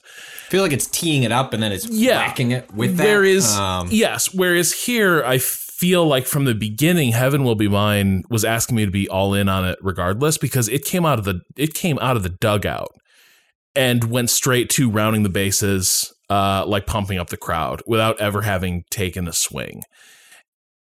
I have a key question here. Yeah, Which character did everyone play through as? Lunaterra. Lunaterra. Okay, fascinating. Uh, Patrick, uh, Pluto, I believe. Pluto. Okay, and Cado. That's actually perfect. Cado and I played on stream through as Saturn. Yeah. I got through a Pluto run through and I started Lunaterra. I wanted to finish Yes, it, but as did I. As did didn't I. get all the way Um, I also got through. I'm like Yes. day four in Lunaterra, so um, Rob, it is very fascinating you say that and played as as Lunaterra because the game's narration is actually a very interesting point here, uh, in that the the narrator that the game has is is actually being written by the characters, um, in ways that I can I can touch on in in in a sec. Mhm. Um, I'm, I'm, I'm, I'd like to actually ask Patrick a question real quick. What are the concepts that you felt like you were you were running up against and not clear on? Because maybe we can talk through those concepts and that'll help like ground the discussion going forward. Gosh, I mean, it's even just like base level, like like they'd be talking about just what they're doing. I mean, like it's really hard for me to articulate it. It's not as as simple as if I understood how what this one thing was doing, it would all sort of like blossom. Um, it'd be like very basic, like where are these characters in the world? What are they doing? Why? That like when, when I got my even my first prompt of like loyal or betrayal, I was like, whoa, why am I being loyal or betraying at this point? And I like I just like hit a ramp so qu- quickly. And it was it was really I found the language pretty like impenetrable. Like that like at a baseline level, if I was like strip away everything else, like I even have issues with like how the game highlights characters who are talking, where I became it be, it was confusing for me to like understand who was talking it sometimes or be skipping through dialogue, assign it to the wrong character in my head. Um, but like on a very base level, you're just strip it like down to like a base level critique where everything else comes out of. Like I just found the language difficult to penetrate, and it and once that was a difficulty, like it made like getting to everything else harder. Um, and and some of that's on me, some of that's just like on like the, the like very stylistic writing that is present here throughout. Um, but I also think it explains why the things I grasped onto were the stuff that was like a little more, I guess, straightforward for lack of like a better way of describing it, which is like the text exchange. It's like, oh, this actually, that felt like I'm playing We Know the Devil again. I was like, oh, look at these kids, like Yeah. look at these people, like just having a conversation. Um, and that would illuminate things that are obviously happening on the missions. But I often found myself like, I, I wish more of the game was like what was happening right here because that's the language I could grasp onto and ground the characters and their motivations. And Cado? Uh, I I feel like so I tried to play this game once back when it came out and had a similar reaction to Patrick. That was before I had watched any of Gundam. That's before I knew what the word new type meant. And I feel get to. like yeah. there is a lot Okay, yeah, I have no in I have, this game. mech mech understanding z- zero. this right here. this plays in a space where uh that understanding i think it if you stick with it it does explain itself through through three but i can see bouncing off the first one being like oh i'm not even following the the base setup. But it does i feel like have all the information there but you get it through the multiple playthroughs. And like on the first one it can be a little confusing if you're not really familiar with mech fiction and the sorts of ideas of like oh humans growing up and living in space has become this sort of metaphor or idea of like what can be a next or new type of human. Mm-hmm. And those ideas like are easier to grasp once I'm like, oh yeah, I've watched First Gundam at this point, based at like two episodes from the end or whatever.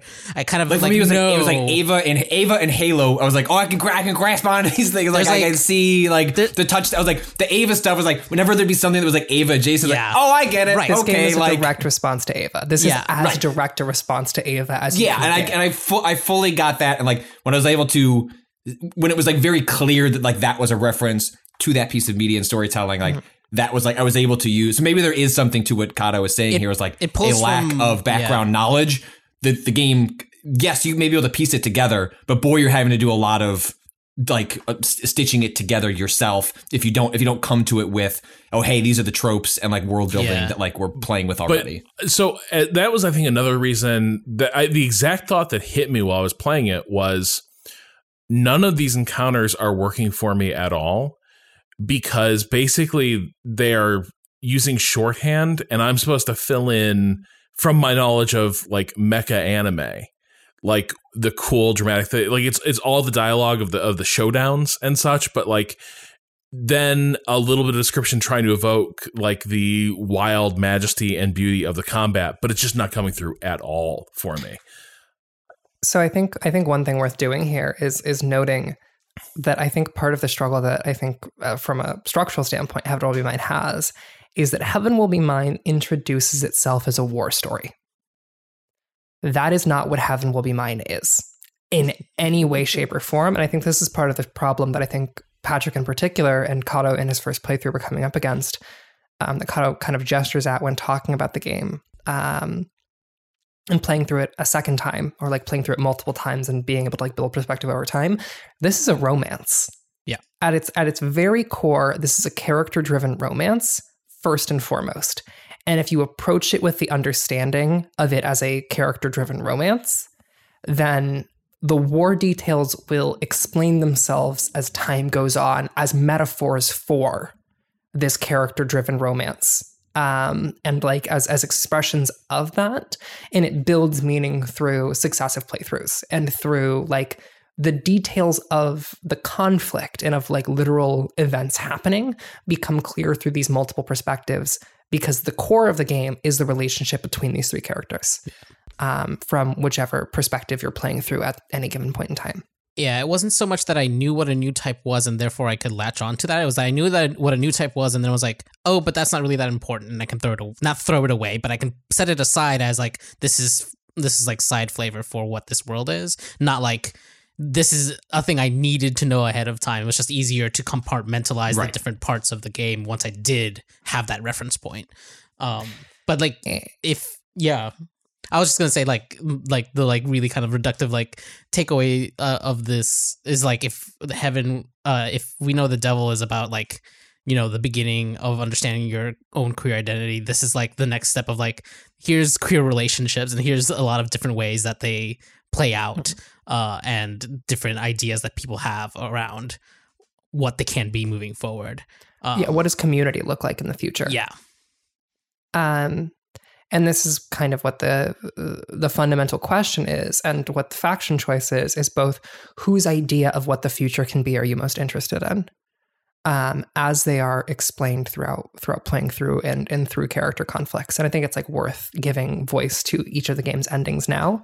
Uh, because I think it will also help explain to maybe people who didn't play through what Patrick is talking about in terms of like unapproachability and like inscrutability because this game operates almost entirely in the realm of literal and metaphorical realms at the same time. Characters do impossible things because they are in machines built to do impossible things and are doing things that are allegorical and that they know are allegorical. That is the other thing. Uh, and that, like, even the game's narration is being controlled by two of the characters. Um, they are literally writing the game's narration uh, through their effect over, like, culture. Um, so in quote unquote Saturn's ending, which is the ending that embraces like finding a new form for humanity and like finding a new thing outside of being human, uh, the three characters basically give up their human bodies and even give up their ship selves altogether to become literal star stuff, to become like uh, the structure of a new star system itself and a new star system that people can come to and explore and like find new ways of being in. And the way that they express love goes beyond bodies, goes beyond our traditional idea of what human senses are. Right? They become this new alien and impossible to understand thing. Um, that Earth does not merely hate, but is like, but finds beautiful and inspiring. Uh, that narration ends with the image of characters looking up at the stars and seeing these three girls in love in you know the shape of nebulae. Um, ending is probably, I think, one of the more fascinating ones. And Luna Terra's ending, there is this idea of an equation throughout the game. Humanity is, there's a function for what humanity is. Humanity is, um, like the alien is the function of X, and X is whatever humans cannot imagine. Um, I believe is is the direct line. I'll have to find the actual function, but basically, um, that is the game's understanding of what alienness is and what otherness is, right? And humanity's understanding of itself as oppositionally aligned to other things.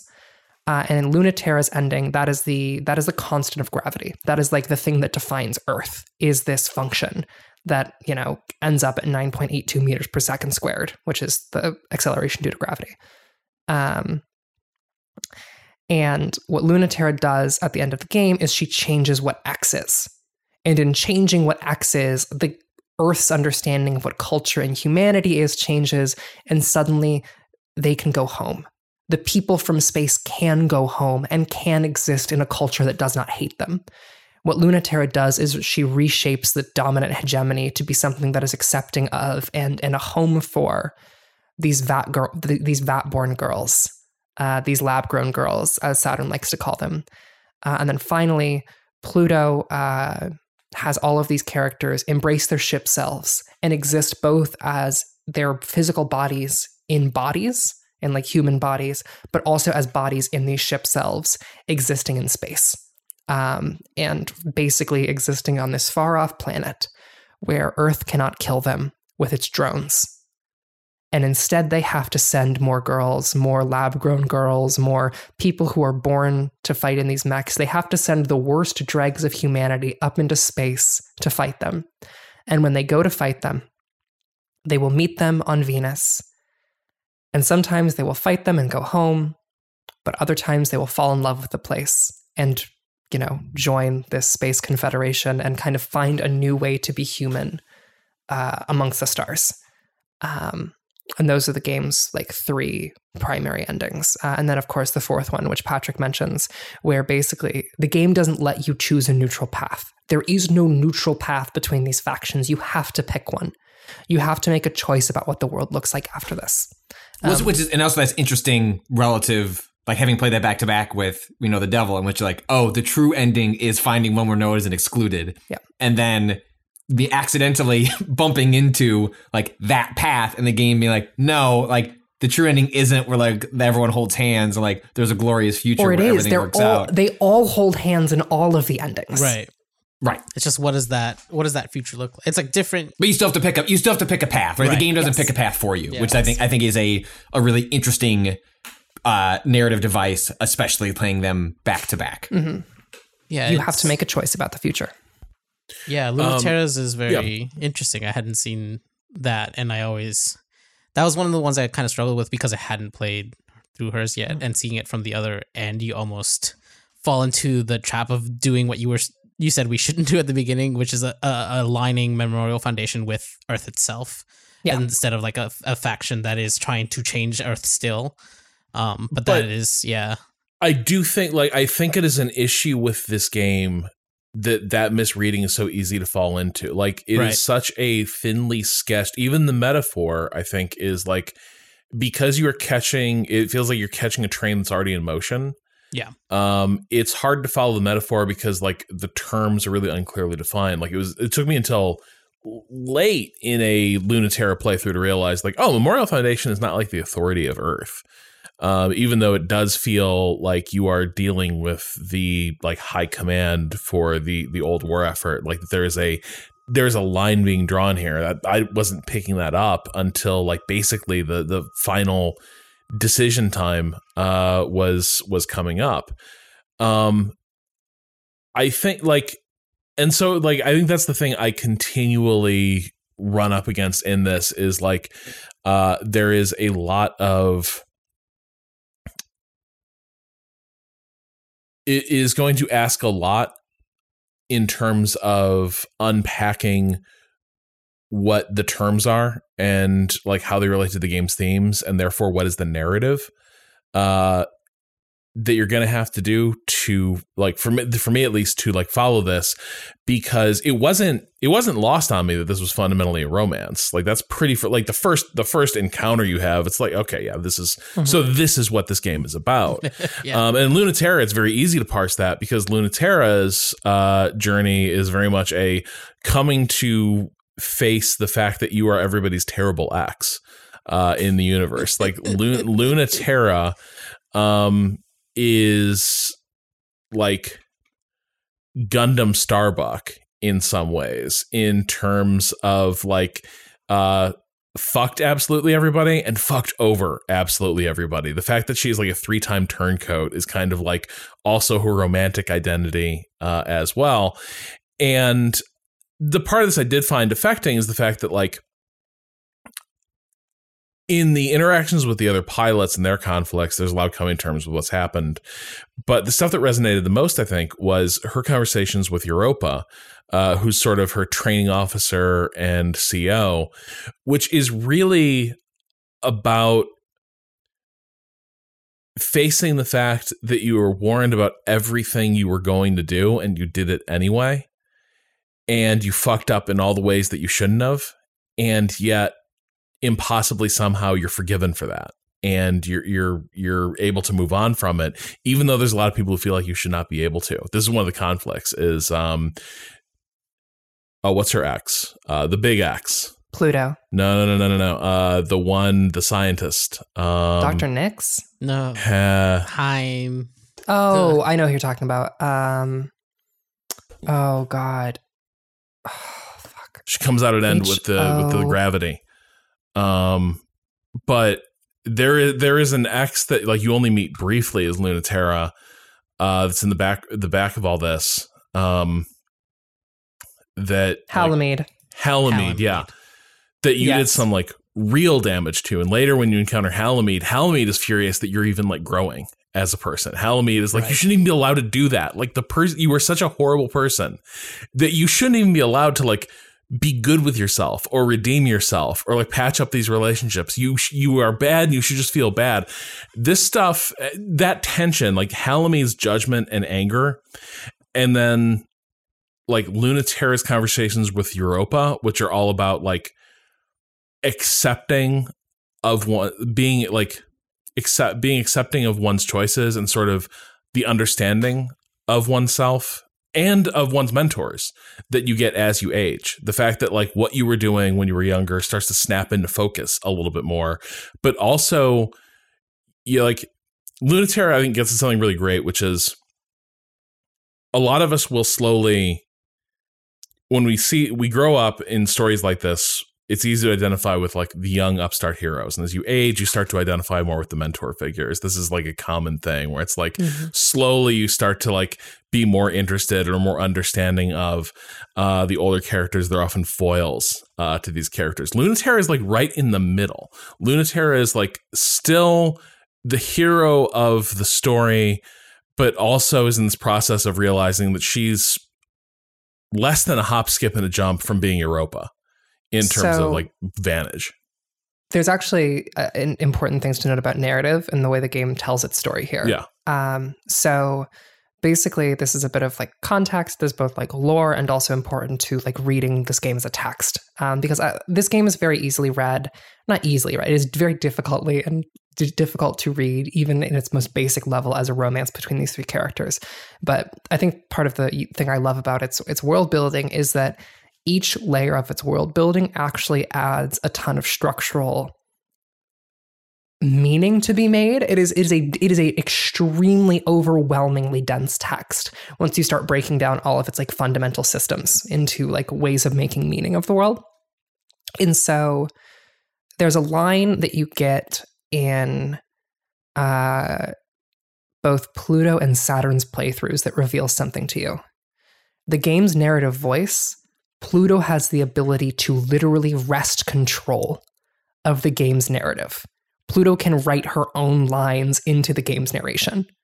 Uh, because that is that is how overwhelmingly powerful Pluto is as a character. She is so overwhelmingly powerful as to bend narration itself around her.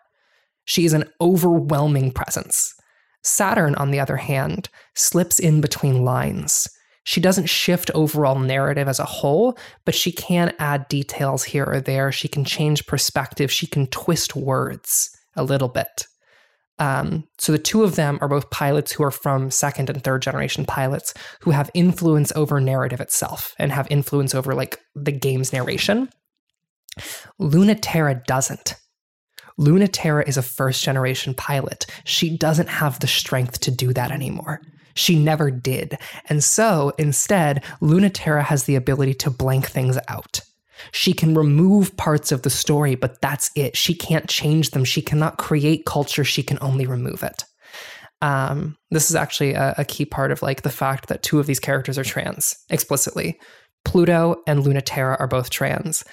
Um, explicitly in the game's text, Lunaterra's ability to erase her own past and erase past from the narration is part of that. Uh, in the same way that Pluto's ability is to alter narration around these characters. Pluto did not did not erase her past; she changed it to be better for her. Um, and so, um, that's one of the fascinating things about Lunaterra that you're that you're getting to, Rob, is her odd place both in the game's like structure as as her literal age, but also her place in the narrative as a first generation pilot who does not have the ability to engage with the world in the way that these new people have, and yet she loves them and the world they can imagine nonetheless. Um. So it also starts to build toward these like really world state changing like finales. Yes. Um but like again, it I like where it goes. Like I I, I liked that the structure builds toward um like for instance, like a great moment is that uh Lunaterra ends up having right before they they do the end game thing, Lunaterra Mhm. ends up having a really nice day in the gardens of of of Luna, uh, with I think it's Pluto. It's it's with Saturn actually, I believe. Okay, um, it feels wrong to me. Oh, I can check me. it as you're as you're as you're talking. You, you explain. I'll I'll Google the scene because I know the scene you're talking about. It's it's it's the one who keeps. It's the one with the really powerful ship. The big ship. Um. That's Pluto. Yeah. Okay. Yeah. Um, so yes, it is. It is.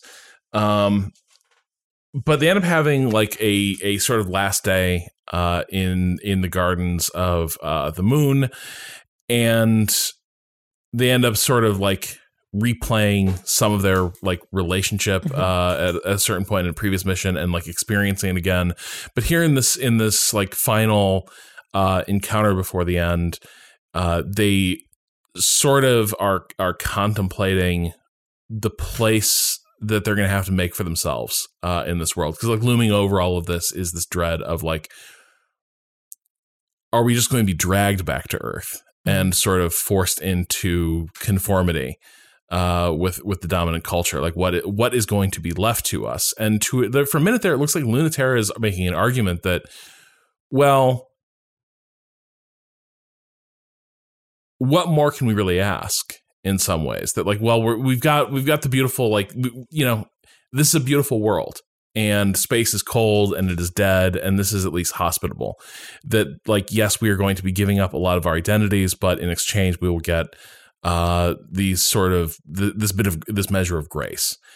And the counter argument is like is that going to be enough um, and in the end, the, the ending doesn't compromise uh, in the way that I, I was poised to. I thought I had basically decided what happens. I push the stops all the way to loyalty. Every mission, you sort of have a different way of Mhm. seeing how things play out, what what inflection you want to give events. I had always played it's the that Lunaterra fucking Rex house in every encounter, uh, continues to be like the unbeatable ace pilot uh, as as best she can. And so the entire time I was like kind of ready for her basically to be building toward a like um accommodationist uh ending but also maybe like one of like internal exile where like well you know we'll be surrounded by this hostile culture but we ourselves get to sort of at least uh inhabit these lovely gardens uh and have these like bits of bits of uh peace to ourselves.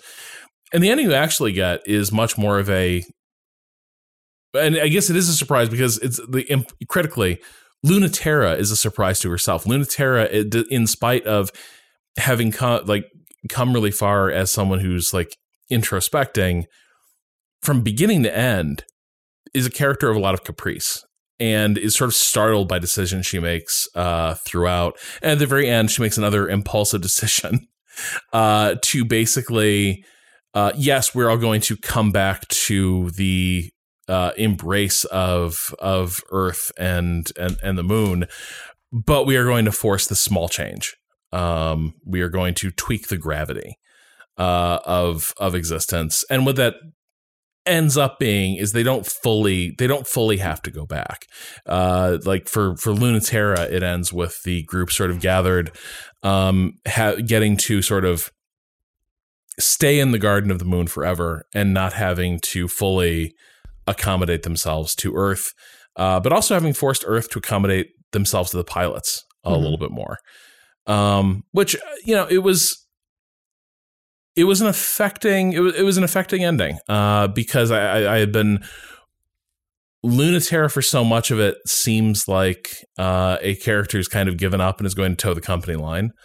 And at the end, you see the sort of final, like, through what I've learned from my friends and what they can bring to the table, I actually do see a different path for us. Um, and sort of like pulls a rabbit out of her hat, which which ends up being kind of a uh, a fairly happy ending. It's it's why the game's a romance, right? Not a war story. Yeah. Um, is is because of of moments like that where like Lunaterra is is making something new. Uh, because of these relationships she has uh, between these characters. Uh, Patrick, which ending did you end up choosing? Uh, since you got all three. Ah, boy, the fact that I can't say that off the top of my head probably uh, says uh, something about it. Um, uh, let me look them up really quick, and I'll get back, and I'll get back to you. Got so it. Please, please continue. Um, Cado and I finished and did the main line, uh, uh, Cradle's Graces ending Mhm. uh, with Saturn. We did the Loyalist ending for Saturn, and in that ending, as I as I mentioned earlier, they find new ways of being. This actually is not my favorite ending for the game. Uh, I, I I like it a lot from like a, a theoretical standpoint, because because uh, for me in particular, I think I have queerness from a theoretical standpoint and queerness from a practical standpoint are very different from me. Right, my approach to queerness as like a mode and as a as a form of theory is very much aligned with Saturn, but my um, approach to queerness as a mode of being uh, is much much closer to uh, Pluto or even Lunaterra. Um, my practice is a bit quote unquote normative, but that's not a like a choice that I'm making to align with hegemony. It's just a like a product of performance and practice. Uh, and what Saturn ends with is basically ditching bodies as we understand them now to become something new.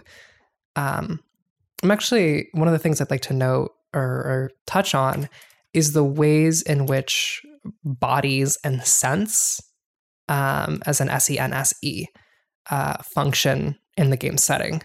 And, and it's kind of a read on bodies as a whole because I think it's actually really interesting because I think that there is a notion in a certain like thrust of queerness that you can almost see in Saturn that is like, I would be happier without a body at all. My body is a thing that holds me back. It is this it is this notion that right that bodies are a thing that we are that are foisted upon us and we have to like fight against to be our true selves. Um, and I'm actually really interested in in Pluto's approach, which actually sees bodies as a medium through which you interact with the world and through which you change the world. And that is the fundamental like idea of identity in in for for Pluto at the very least is bodies as like as a medium and as a precondition for existence. Um, I have this line floating around, which will probably end up in the essay that will be released in conjunction with this podcast. Um, when young queer people say, I don't want to be perceived, what they really mean is, I can't imagine someone touching me without hurting me. Which is to say that, like, a lot of the idea that bodies are somehow terrible comes from living with bodies that you hate under hegemony and not being able to, to, like take ownership or command of them and shape them into the thing you want to. And the thing about Pluto's ending is that Pluto's ending accepts human bodies as a precondition for existence, but also is interested in shaping them into something new. And that is where she devol- devol- diverts from Saturn, because Saturn does not see human bodies as a precondition for existence, and instead is doing the full transhumanist route of like, we don't need bodies like this at all. Um, we do not need to only not take command of them, but to ditch them altogether for something entirely new. Uh, which is why I, I, really, really love Pluto's ending or uh, Celestial Mechanics ending. Sorry, Cradle Graces' ending of um, embracing bodies as a thing that you can customize and change and become that you can make a home for yourself, even if it is not so originally. That yeah, I, I looked up the achievement. Yeah, I did the the the Cradle's Graces ending. Yeah. That's the one I got. Yeah, that's the and like that's the one I was always like working toward. Like that's the one like felt right for me. Mm-hmm. But then because I had trouble f- truly understanding like what choices I wanted to make on a character level, mm-hmm. then it, it, was very nice at the end to be like, "What's the one you want to do?" It's like, well, I was kind of just kind of fucking around when I was picking other choices sometimes. Like this is the one I like kind of wanted anyway. And so uh, it was it was nice to have that option of the Easter egg ending to just to just pick it. Yeah, um, I think that That's very interesting. Um, I'm actually kind of curious, uh, Rob. How did? Oh wait, Mm-hmm. how do you add something? Uh, I was just gonna say that like, um, uh, it, part of the way that I read the the endings were also like three forms of like like you were speaking together to the, before to like theoretical queerness and like praxis and practical queerness and like uh the ideas of like three routes one can take in their life as far as what they want to do for future generations or what they how they how they contend with being othered in culture right like Mm-hmm. the like idea that uh the the the celestial mechanics ending being like you're going to end up fighting most of your life but hopefully what you leave at the end is better for the next group versus the middle one the the cradle's graces kind of being like we can make change now versus the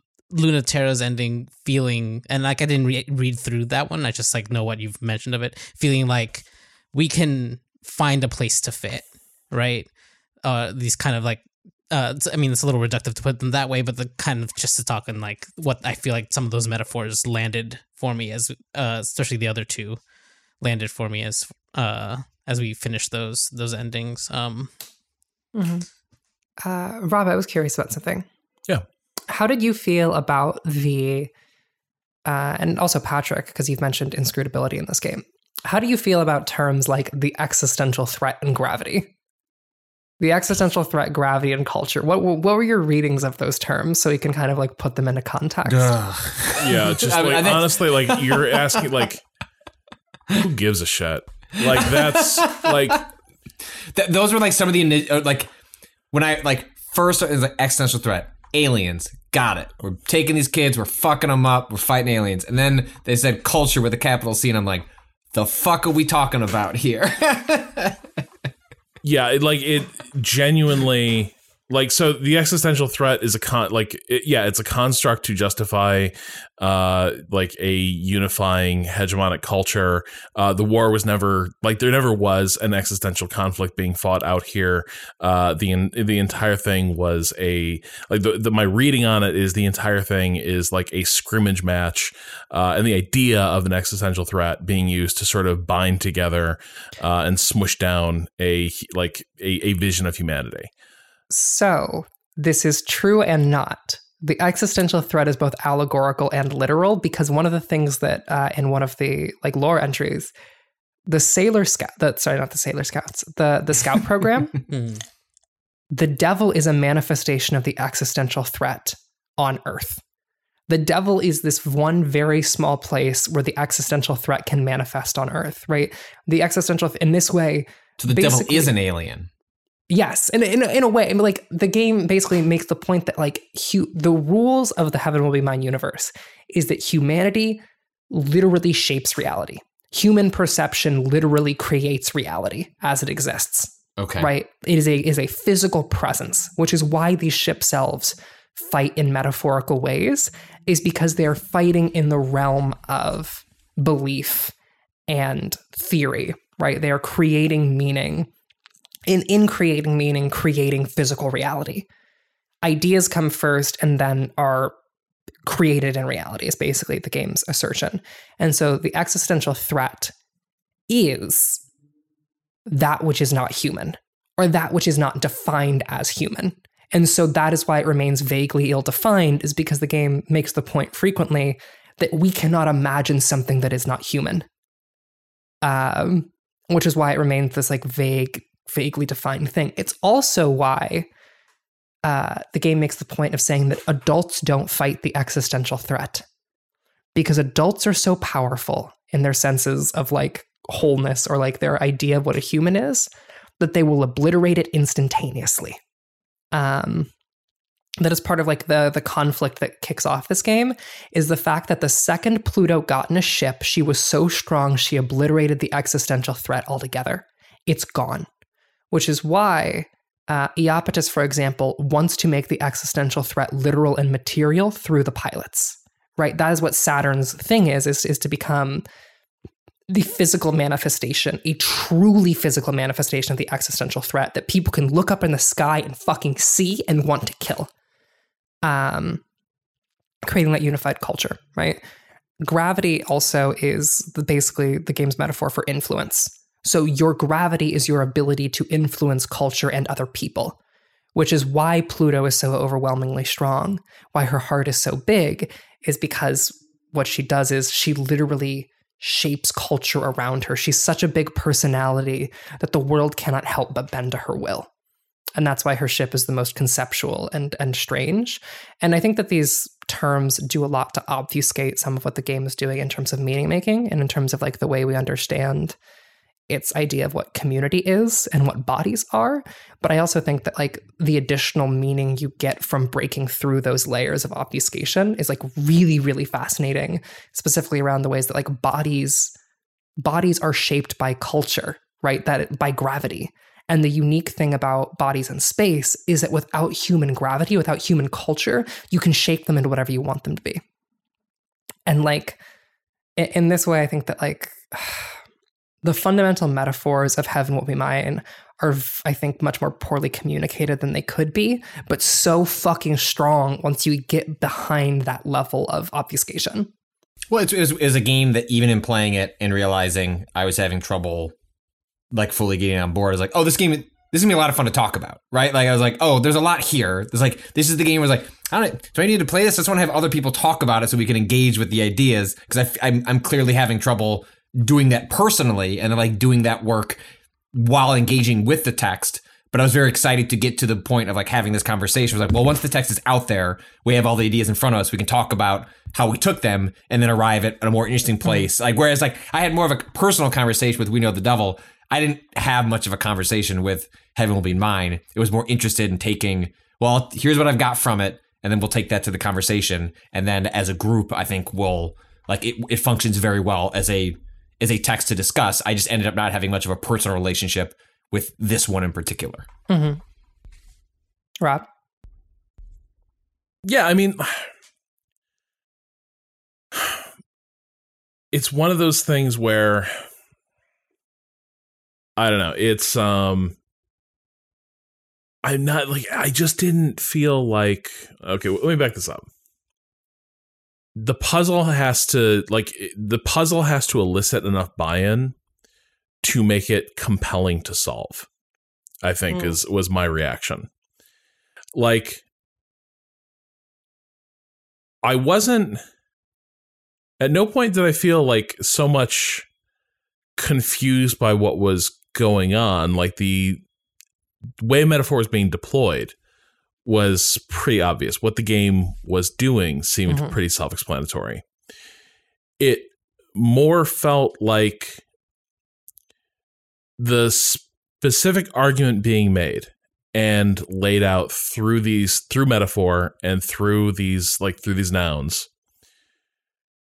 was would have been pretty easy to parse it was more that the terms themselves and the way they are often related are so inscrutable that it resists it it resists like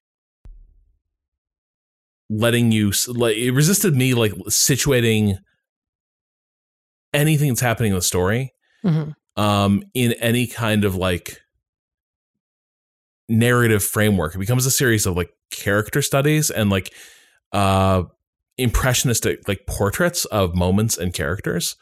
Uh, but then it ultimately is building toward a really straightforward, um, like is is building toward some pretty straightforward arguments about what is happening here, and it is it was the inability to like posit like to to create a uh, what's I put it like I kind of felt like I had to be on board with it from the start or it wasn't going to work.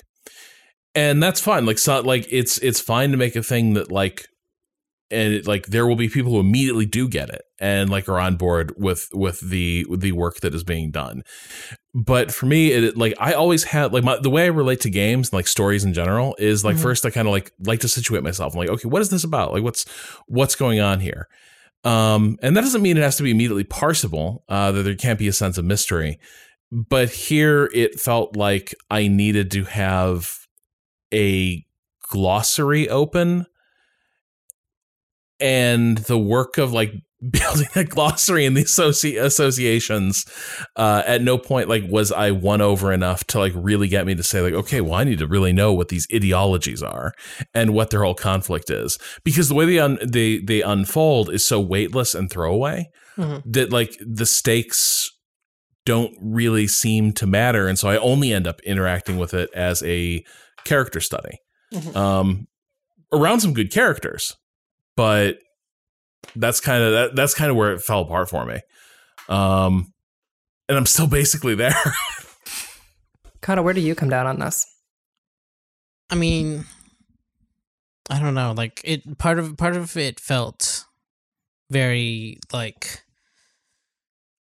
it was like I I had a kind of similar like uh trouble the first time around, and then kind of this time around, I think um not only having like different uh viewpoint from like having interacted with more mech fiction but like also just opening the idea that it was something that i think was interested in um kind of exploring those like those things i had said before right of like uh paths and ideas of um queer community that wanted me to see the other ones even if at first i was confused about certain motivations because you're only getting part of the story uh through the Mhm. emails and comms and stuff even like part of the lore it it feels like it that and that did end up pulling me through right in a way where like oh okay I, i've gotten it on these other, other playthroughs and like i can situate my, myself a little easier. But i do feel like i don't know i don't know exactly if i mean we're not necessarily looking for answers to the, the this issue necessarily but like I, I can I can definitely see where that issue is right? Like uh, because I, I had it the first time I, I touched this game as well. Um and it does feel like it's just like I don't know part of part of like a, a, a want to grasp something real before we dive into the metaphorical where this game wants to be metaphorical from the jump Mm. um or like not not metaphorical but like even allegorical in its can I like toss main in text yeah Please. I will draw the Gundam, uh, not the Gundam, sorry, the Eva analogy here real Mhm. quickly, which is that my reaction to Eva was almost like it was a rug pull to some extent, where by the end it's like all that like material realistic touches, like we're gonna discard that because we're not that interested. But the the way that series opens, and for a number, maybe maybe too long, maybe it takes too long to sh- to show what the the hand ultimately wants to play. But that is a series that does open on like here here is a setting, characters, stories, and when it defines terms, and it, it throws a lot of terms at you and a lot of concepts at you.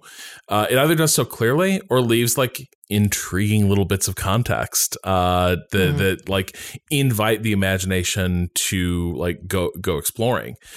And that does a lot of like groundwork laying, I think, for uh, various pivots the the series and the reboots and God help me the movie uh, end of Eva uh, end up doing, but it, lay, it lays that groundwork. And I think in some ways, because this is a work that comes from like having already read all those texts, um, and like knowing the, the the the space in which it is operating, it ends up deploying a lot of shorthand almost, Mhm. uh, just to just to get there. And me, I'm still like, ah, but I still I still need to know about like so what are these robots? What's up with them? how do they how do they how do they work? Like what is The Heavenly Mind the starts pil- at end of Eva and just keeps walking. Yeah. and uh, Yeah. and and and I, I think if you situating the the storytelling in that framework makes a lot makes me understand it a lot more, and also I think can help explain a little bit of why like Rob and I like separate from like the lack of setup that maybe this story does bounced off it because Rob and I also bounced pretty hard off of uh the the, the end of Eva as like as a thing as well. And so I, w- I wonder if there's like a tonal uh sort of thing that uh runs through it a bit. Well, and I still find like the the sketches of character end up being so much like more crisp. I think I think in some ways like it's the, the readiness with which this goes to um like evocative uh highly dreamlike prose uh like continues making it a hard thing to to, to grip but then i find things I've, I've been digging through my screenshots because uh, there's some there there's some great lines here and there's some notes that are clearly from europa here uh sort of her assessment of lunaterra and she says be assured I saw nothing of promise in her when I first met her. I told her that myself, as I told all the students. I am uninterested in your potential. We are judged by the self we create. I find that encourages brats to not take their specialness so seriously. uh, and like little bits like that, like like those moments of like really cutting like dialogue or like character detail are great. Um, and here I found like I was sort of like grabbing to them like lifelines uh, to to sort of process the story.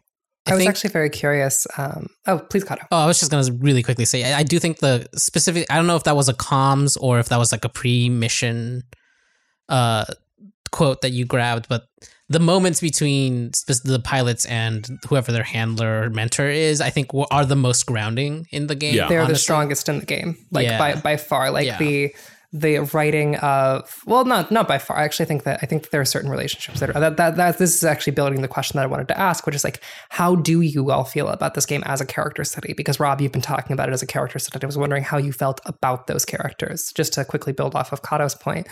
Um, the interaction between uh, saturn and mercury is some of my favorite writing in video games. It is just like such well realized versions of these particular kinds of people that I that I cannot help but love and and and relate to. Um and and yeah, I think that like I am I am personally a fan of dreamlike prose and and mm. read the dreamlike prose as an extension of character in a lot of ways. Um because of those things I mentioned earlier about characters taking hold of narration. Oh, yeah. Um and also like my like personal background and like I had a professor who was like obsessed with free indirect discourse in literature, and and uh, which is a, a, a, way of writing literature where basically character perspective and a third person narrator uh, bleed into one another um, at moments of overlap. It's it's hard to tell when it's happening.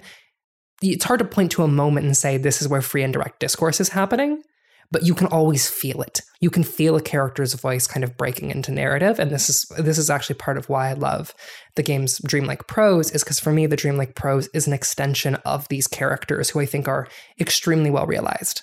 Um, but to the question, um, Robin Patrick, how did you feel about how do you feel about these characters, um, our primary characters or their handlers?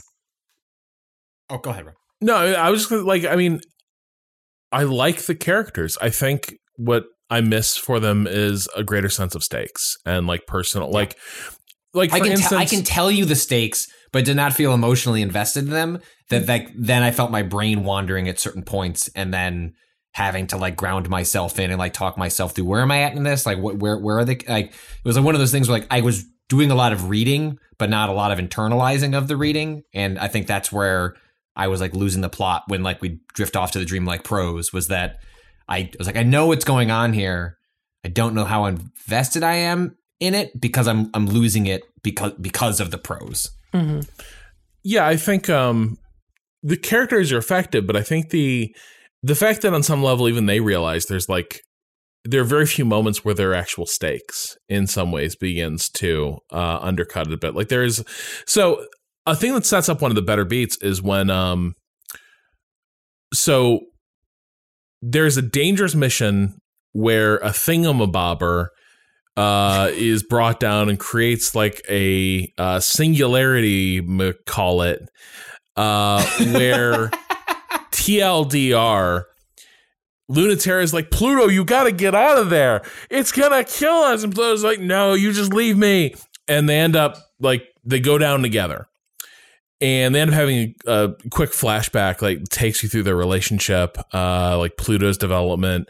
Um, and, like, that flashback is good. Where it leaves their characters is good but also there are moments in this when it's trying to when it, when it's trying to evoke like you know those anime moments of I'm not leaving you uh you know I like I'm gonna you know it's it's too dangerous you got you got to pull out but on some level the game even tells you at a certain point. Uh, I think these are in conversation with Saturn that like it's kind of weird that we're in these war machines, but like by design, nobody can ever get hurt. Right. That is Um, that is Saturn's thing is that they're plastic. Saturn's mech is plastic. It is designed to be hurt. It is designed to be broken and changed. You cannot die in a ship self, but you can be changed by another one.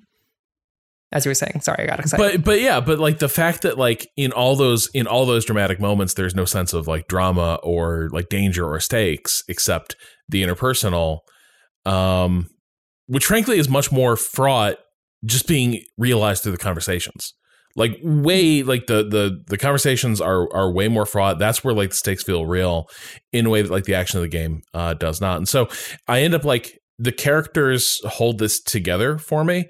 Mhm. I think it is often that the scenarios they're put in let them down because, again, uh, we exist in such a realm of metaphor that is leading to uh, pretty didactic conclusions uh, that the characters at their best feel nuanced and like there's a life beyond the story.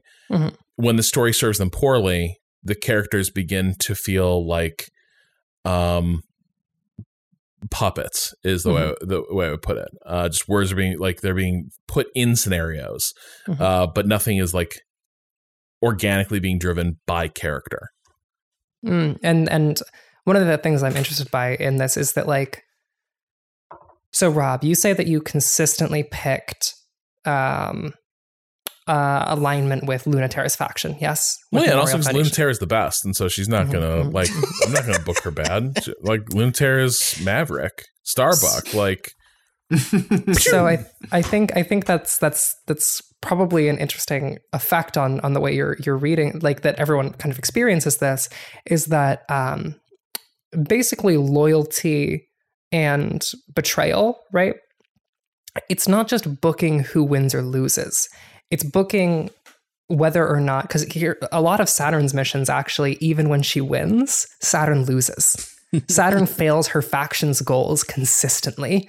Even when she is a, like even when she has a loyal outcome it is she is failing her faction's goals and missions which is why saturn is, is very useful for me to play as because like it helped me realize that a lot of those um quote unquote outcomes are oriented around which character is going to have their influence affect the other so basically like if you choose a loyal lunaterra moment um that is Lunaterra having control over the situation and altering the other pilot's perspective.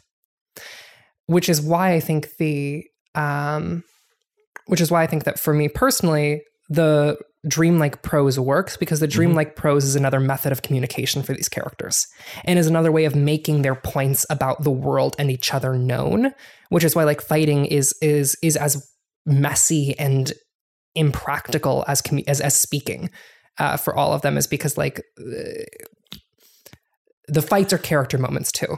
I have to confess to something here, and like this is again like Rob, this game is not for you, and this is my confession. Like this game was this game like for what it is doing, it never had a prayer because at a certain point I was like, "It'd be pretty cool if these characters were on BattleTech." I was, sitting here being like, you know, if we told the story, but like through a little bit of squad combat and like in between missions, it's like, hey, Lunaterra, your ship's looking pretty banged up, but we can't find replacement parts anymore, so you're gonna have to do the next mission without that. I'd be like, yeah, all right, and then I'd probably be sitting here being like, and the way it like uses these themes of vulnerability reflected in the tactical battles, uh, I mean, but like this is this is the thing. It's like some of these some of these descriptions. You're like, I like like I, I like how these battles are depicted and and the realm in which they operate. And me, other end of the the other end of the spectrum is like uh midway through this game, I was creating rule sets in my head uh, to resolve resolve kind of ship And let me just let me just be real clear to our fucking audience. I'm also sitting with Rob there. I'm also sitting on the other side. I'm sitting on both sides of this fucking spectrum, being like, let's fucking go. Let's exist in the realm of metaphor and also physicality. I wrote an essay about BattleTech that is literally getting to the exact points Rob is, is gesturing at, worth using character and like materiality as ways to think about identity, selfhood, and and like systems. Um, that's my this is my favorite shit on earth to think about which is why I think I love this game is that I love thinking about this why I love I love thinking about the metaphor of different ways bodies can be in any configuration that takes. In the tactical configuration it's fun to think about in the poetic prose configuration it's fun to think about like this is this is my zone. I fucking love it here. Uh, we have to have a meeting real soon about a different thing. So I think we do have to wrap it up here. I'm wondering, any final thoughts? Anything that's been like sort of you've been itching to talk about uh, b- b- before we before we wrap it here. Uh, I don't think so. I think that for at least uh, me, at the very least, my final thoughts will be expressed in the piece of writing that probably came out in addition to this piece. Um, this is uh, actually a, a, a thing I will plead to the audience to do. Um, writing criticism is like the thing that makes me love this. In addition to like chatting with my coworkers, who I really really like, uh, and and doing streams and pods, but like I, I think that like criticism is really exciting and interesting and cool. And one of the things that I want to do with Waypoint 101 going forward is conjoining our conversations and our streams with with actual like editorial writing. And I would really, really appreciate it if you have listened to this podcast, if you would go to the site and like read the piece that I've written about this and going forward, read the other pieces that we and hopefully someday other people will write about Waypoint 101 games. Um, and invest in criticism not just as like a conversation between friends, but also like a conversation between you, the audience, and like a piece that you are reading. This is my my wholehearted plea to you. Um, it would mean a lot if you would do that. Uh, I have a short question. If people, I feel like you know, visual novels is a very large sort of genre, and if you vibed on these two games, are there other ones, Ren, that you would point people to that like maybe operate in the same frequency or like gave you similar sorts of feelings? If you, because these are kind of shortish, and so it's like if you're looking for more, I'm curious if there's any others that come come to mind. There is a very long one, which I would encourage people to take a look at, um, that is very much interested in similar ideas of narrative and bodies. Um, that is actually probably one of the most like structurally fascinating texts I've ever engaged with um, by like a pretty significant margin. Um, the House of Fata Morgana Ah, is the a, game like, that's been on my Switch for a year that everyone that I've I've been told multiple times that I that, that I absolutely need to play. It's I've just been I've just been sitting on it. is a massive visual novel.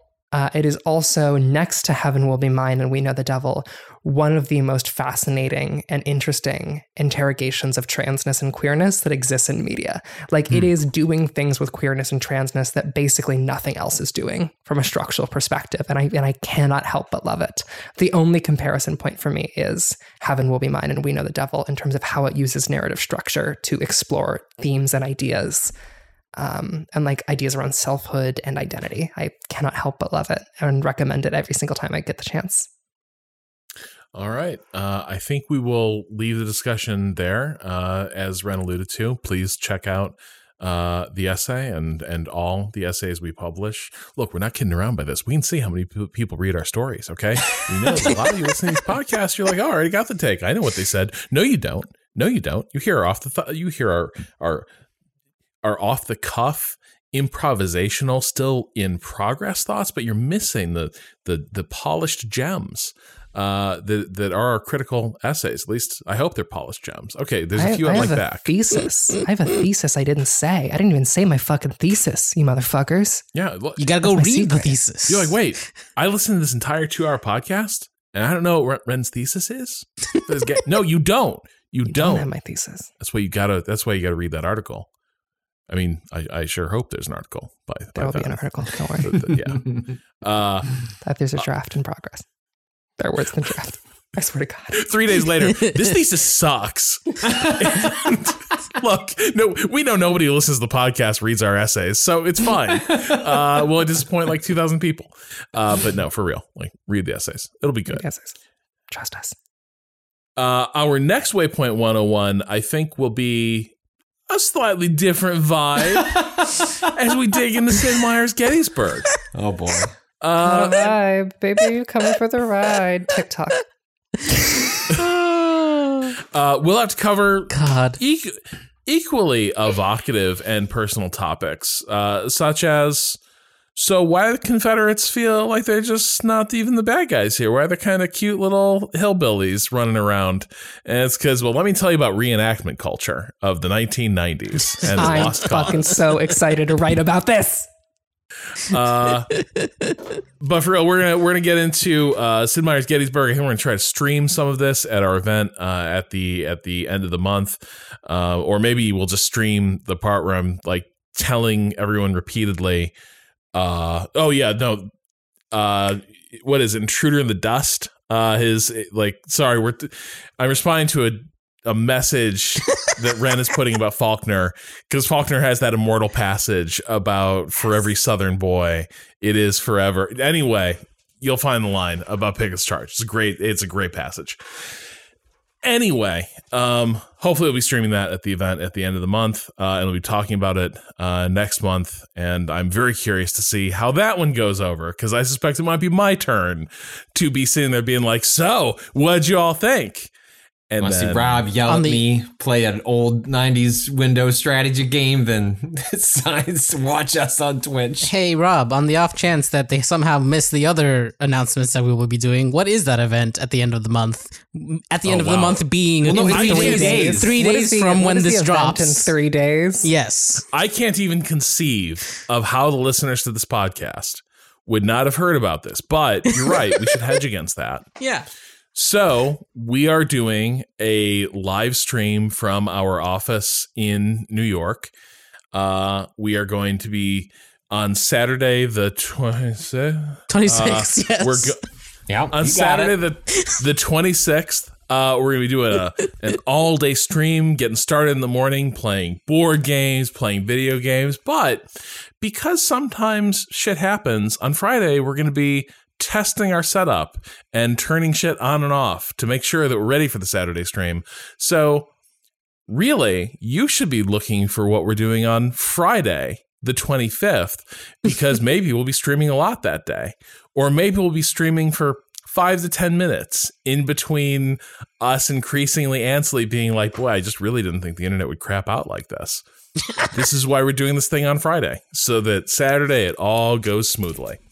Uh, so be sure to check it out then. Uh, it'll be on Twitch at Twitch Twitch TV slash Waypoint, um, and you will see a a pretty good variety of games, including I think we're going to finally make Cado take that L and bust out that Bloodborne game.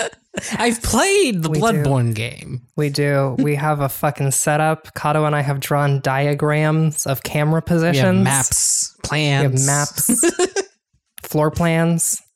I have layouts. By this point, we'll have already put the things will have been placed in space by the time the listener is listening to this. Yeah. Mhm. When we were Nothing- recording this, there were just plans, but then it was made into reality. Cado and I will have been in a room, Yeah, moving, moving Lifting. things. Yeah, carrying, holding, shoving. lots of touch, touching all the furniture. So look forward to that.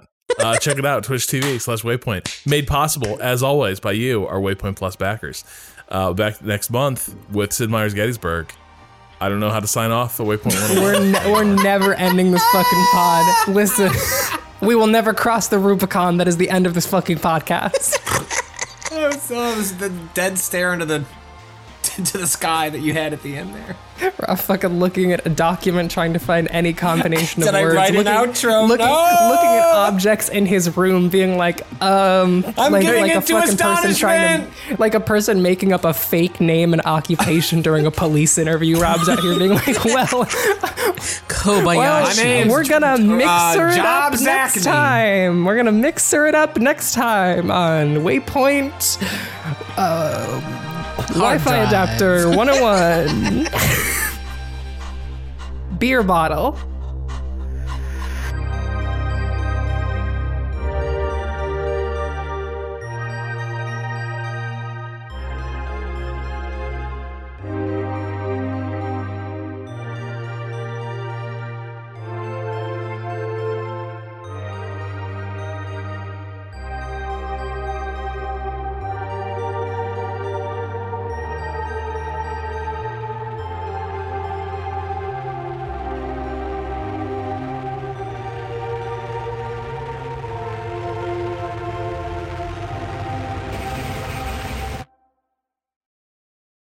It's over now. this is the end of the podcast.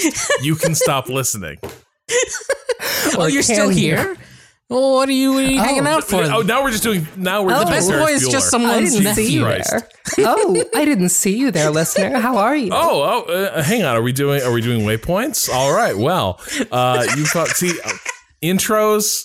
I'm like, I'll write that, those in the few minutes before the podcast. Outros. That's like, I'll do that after I filled in all my notes. But I never fill out all my notes.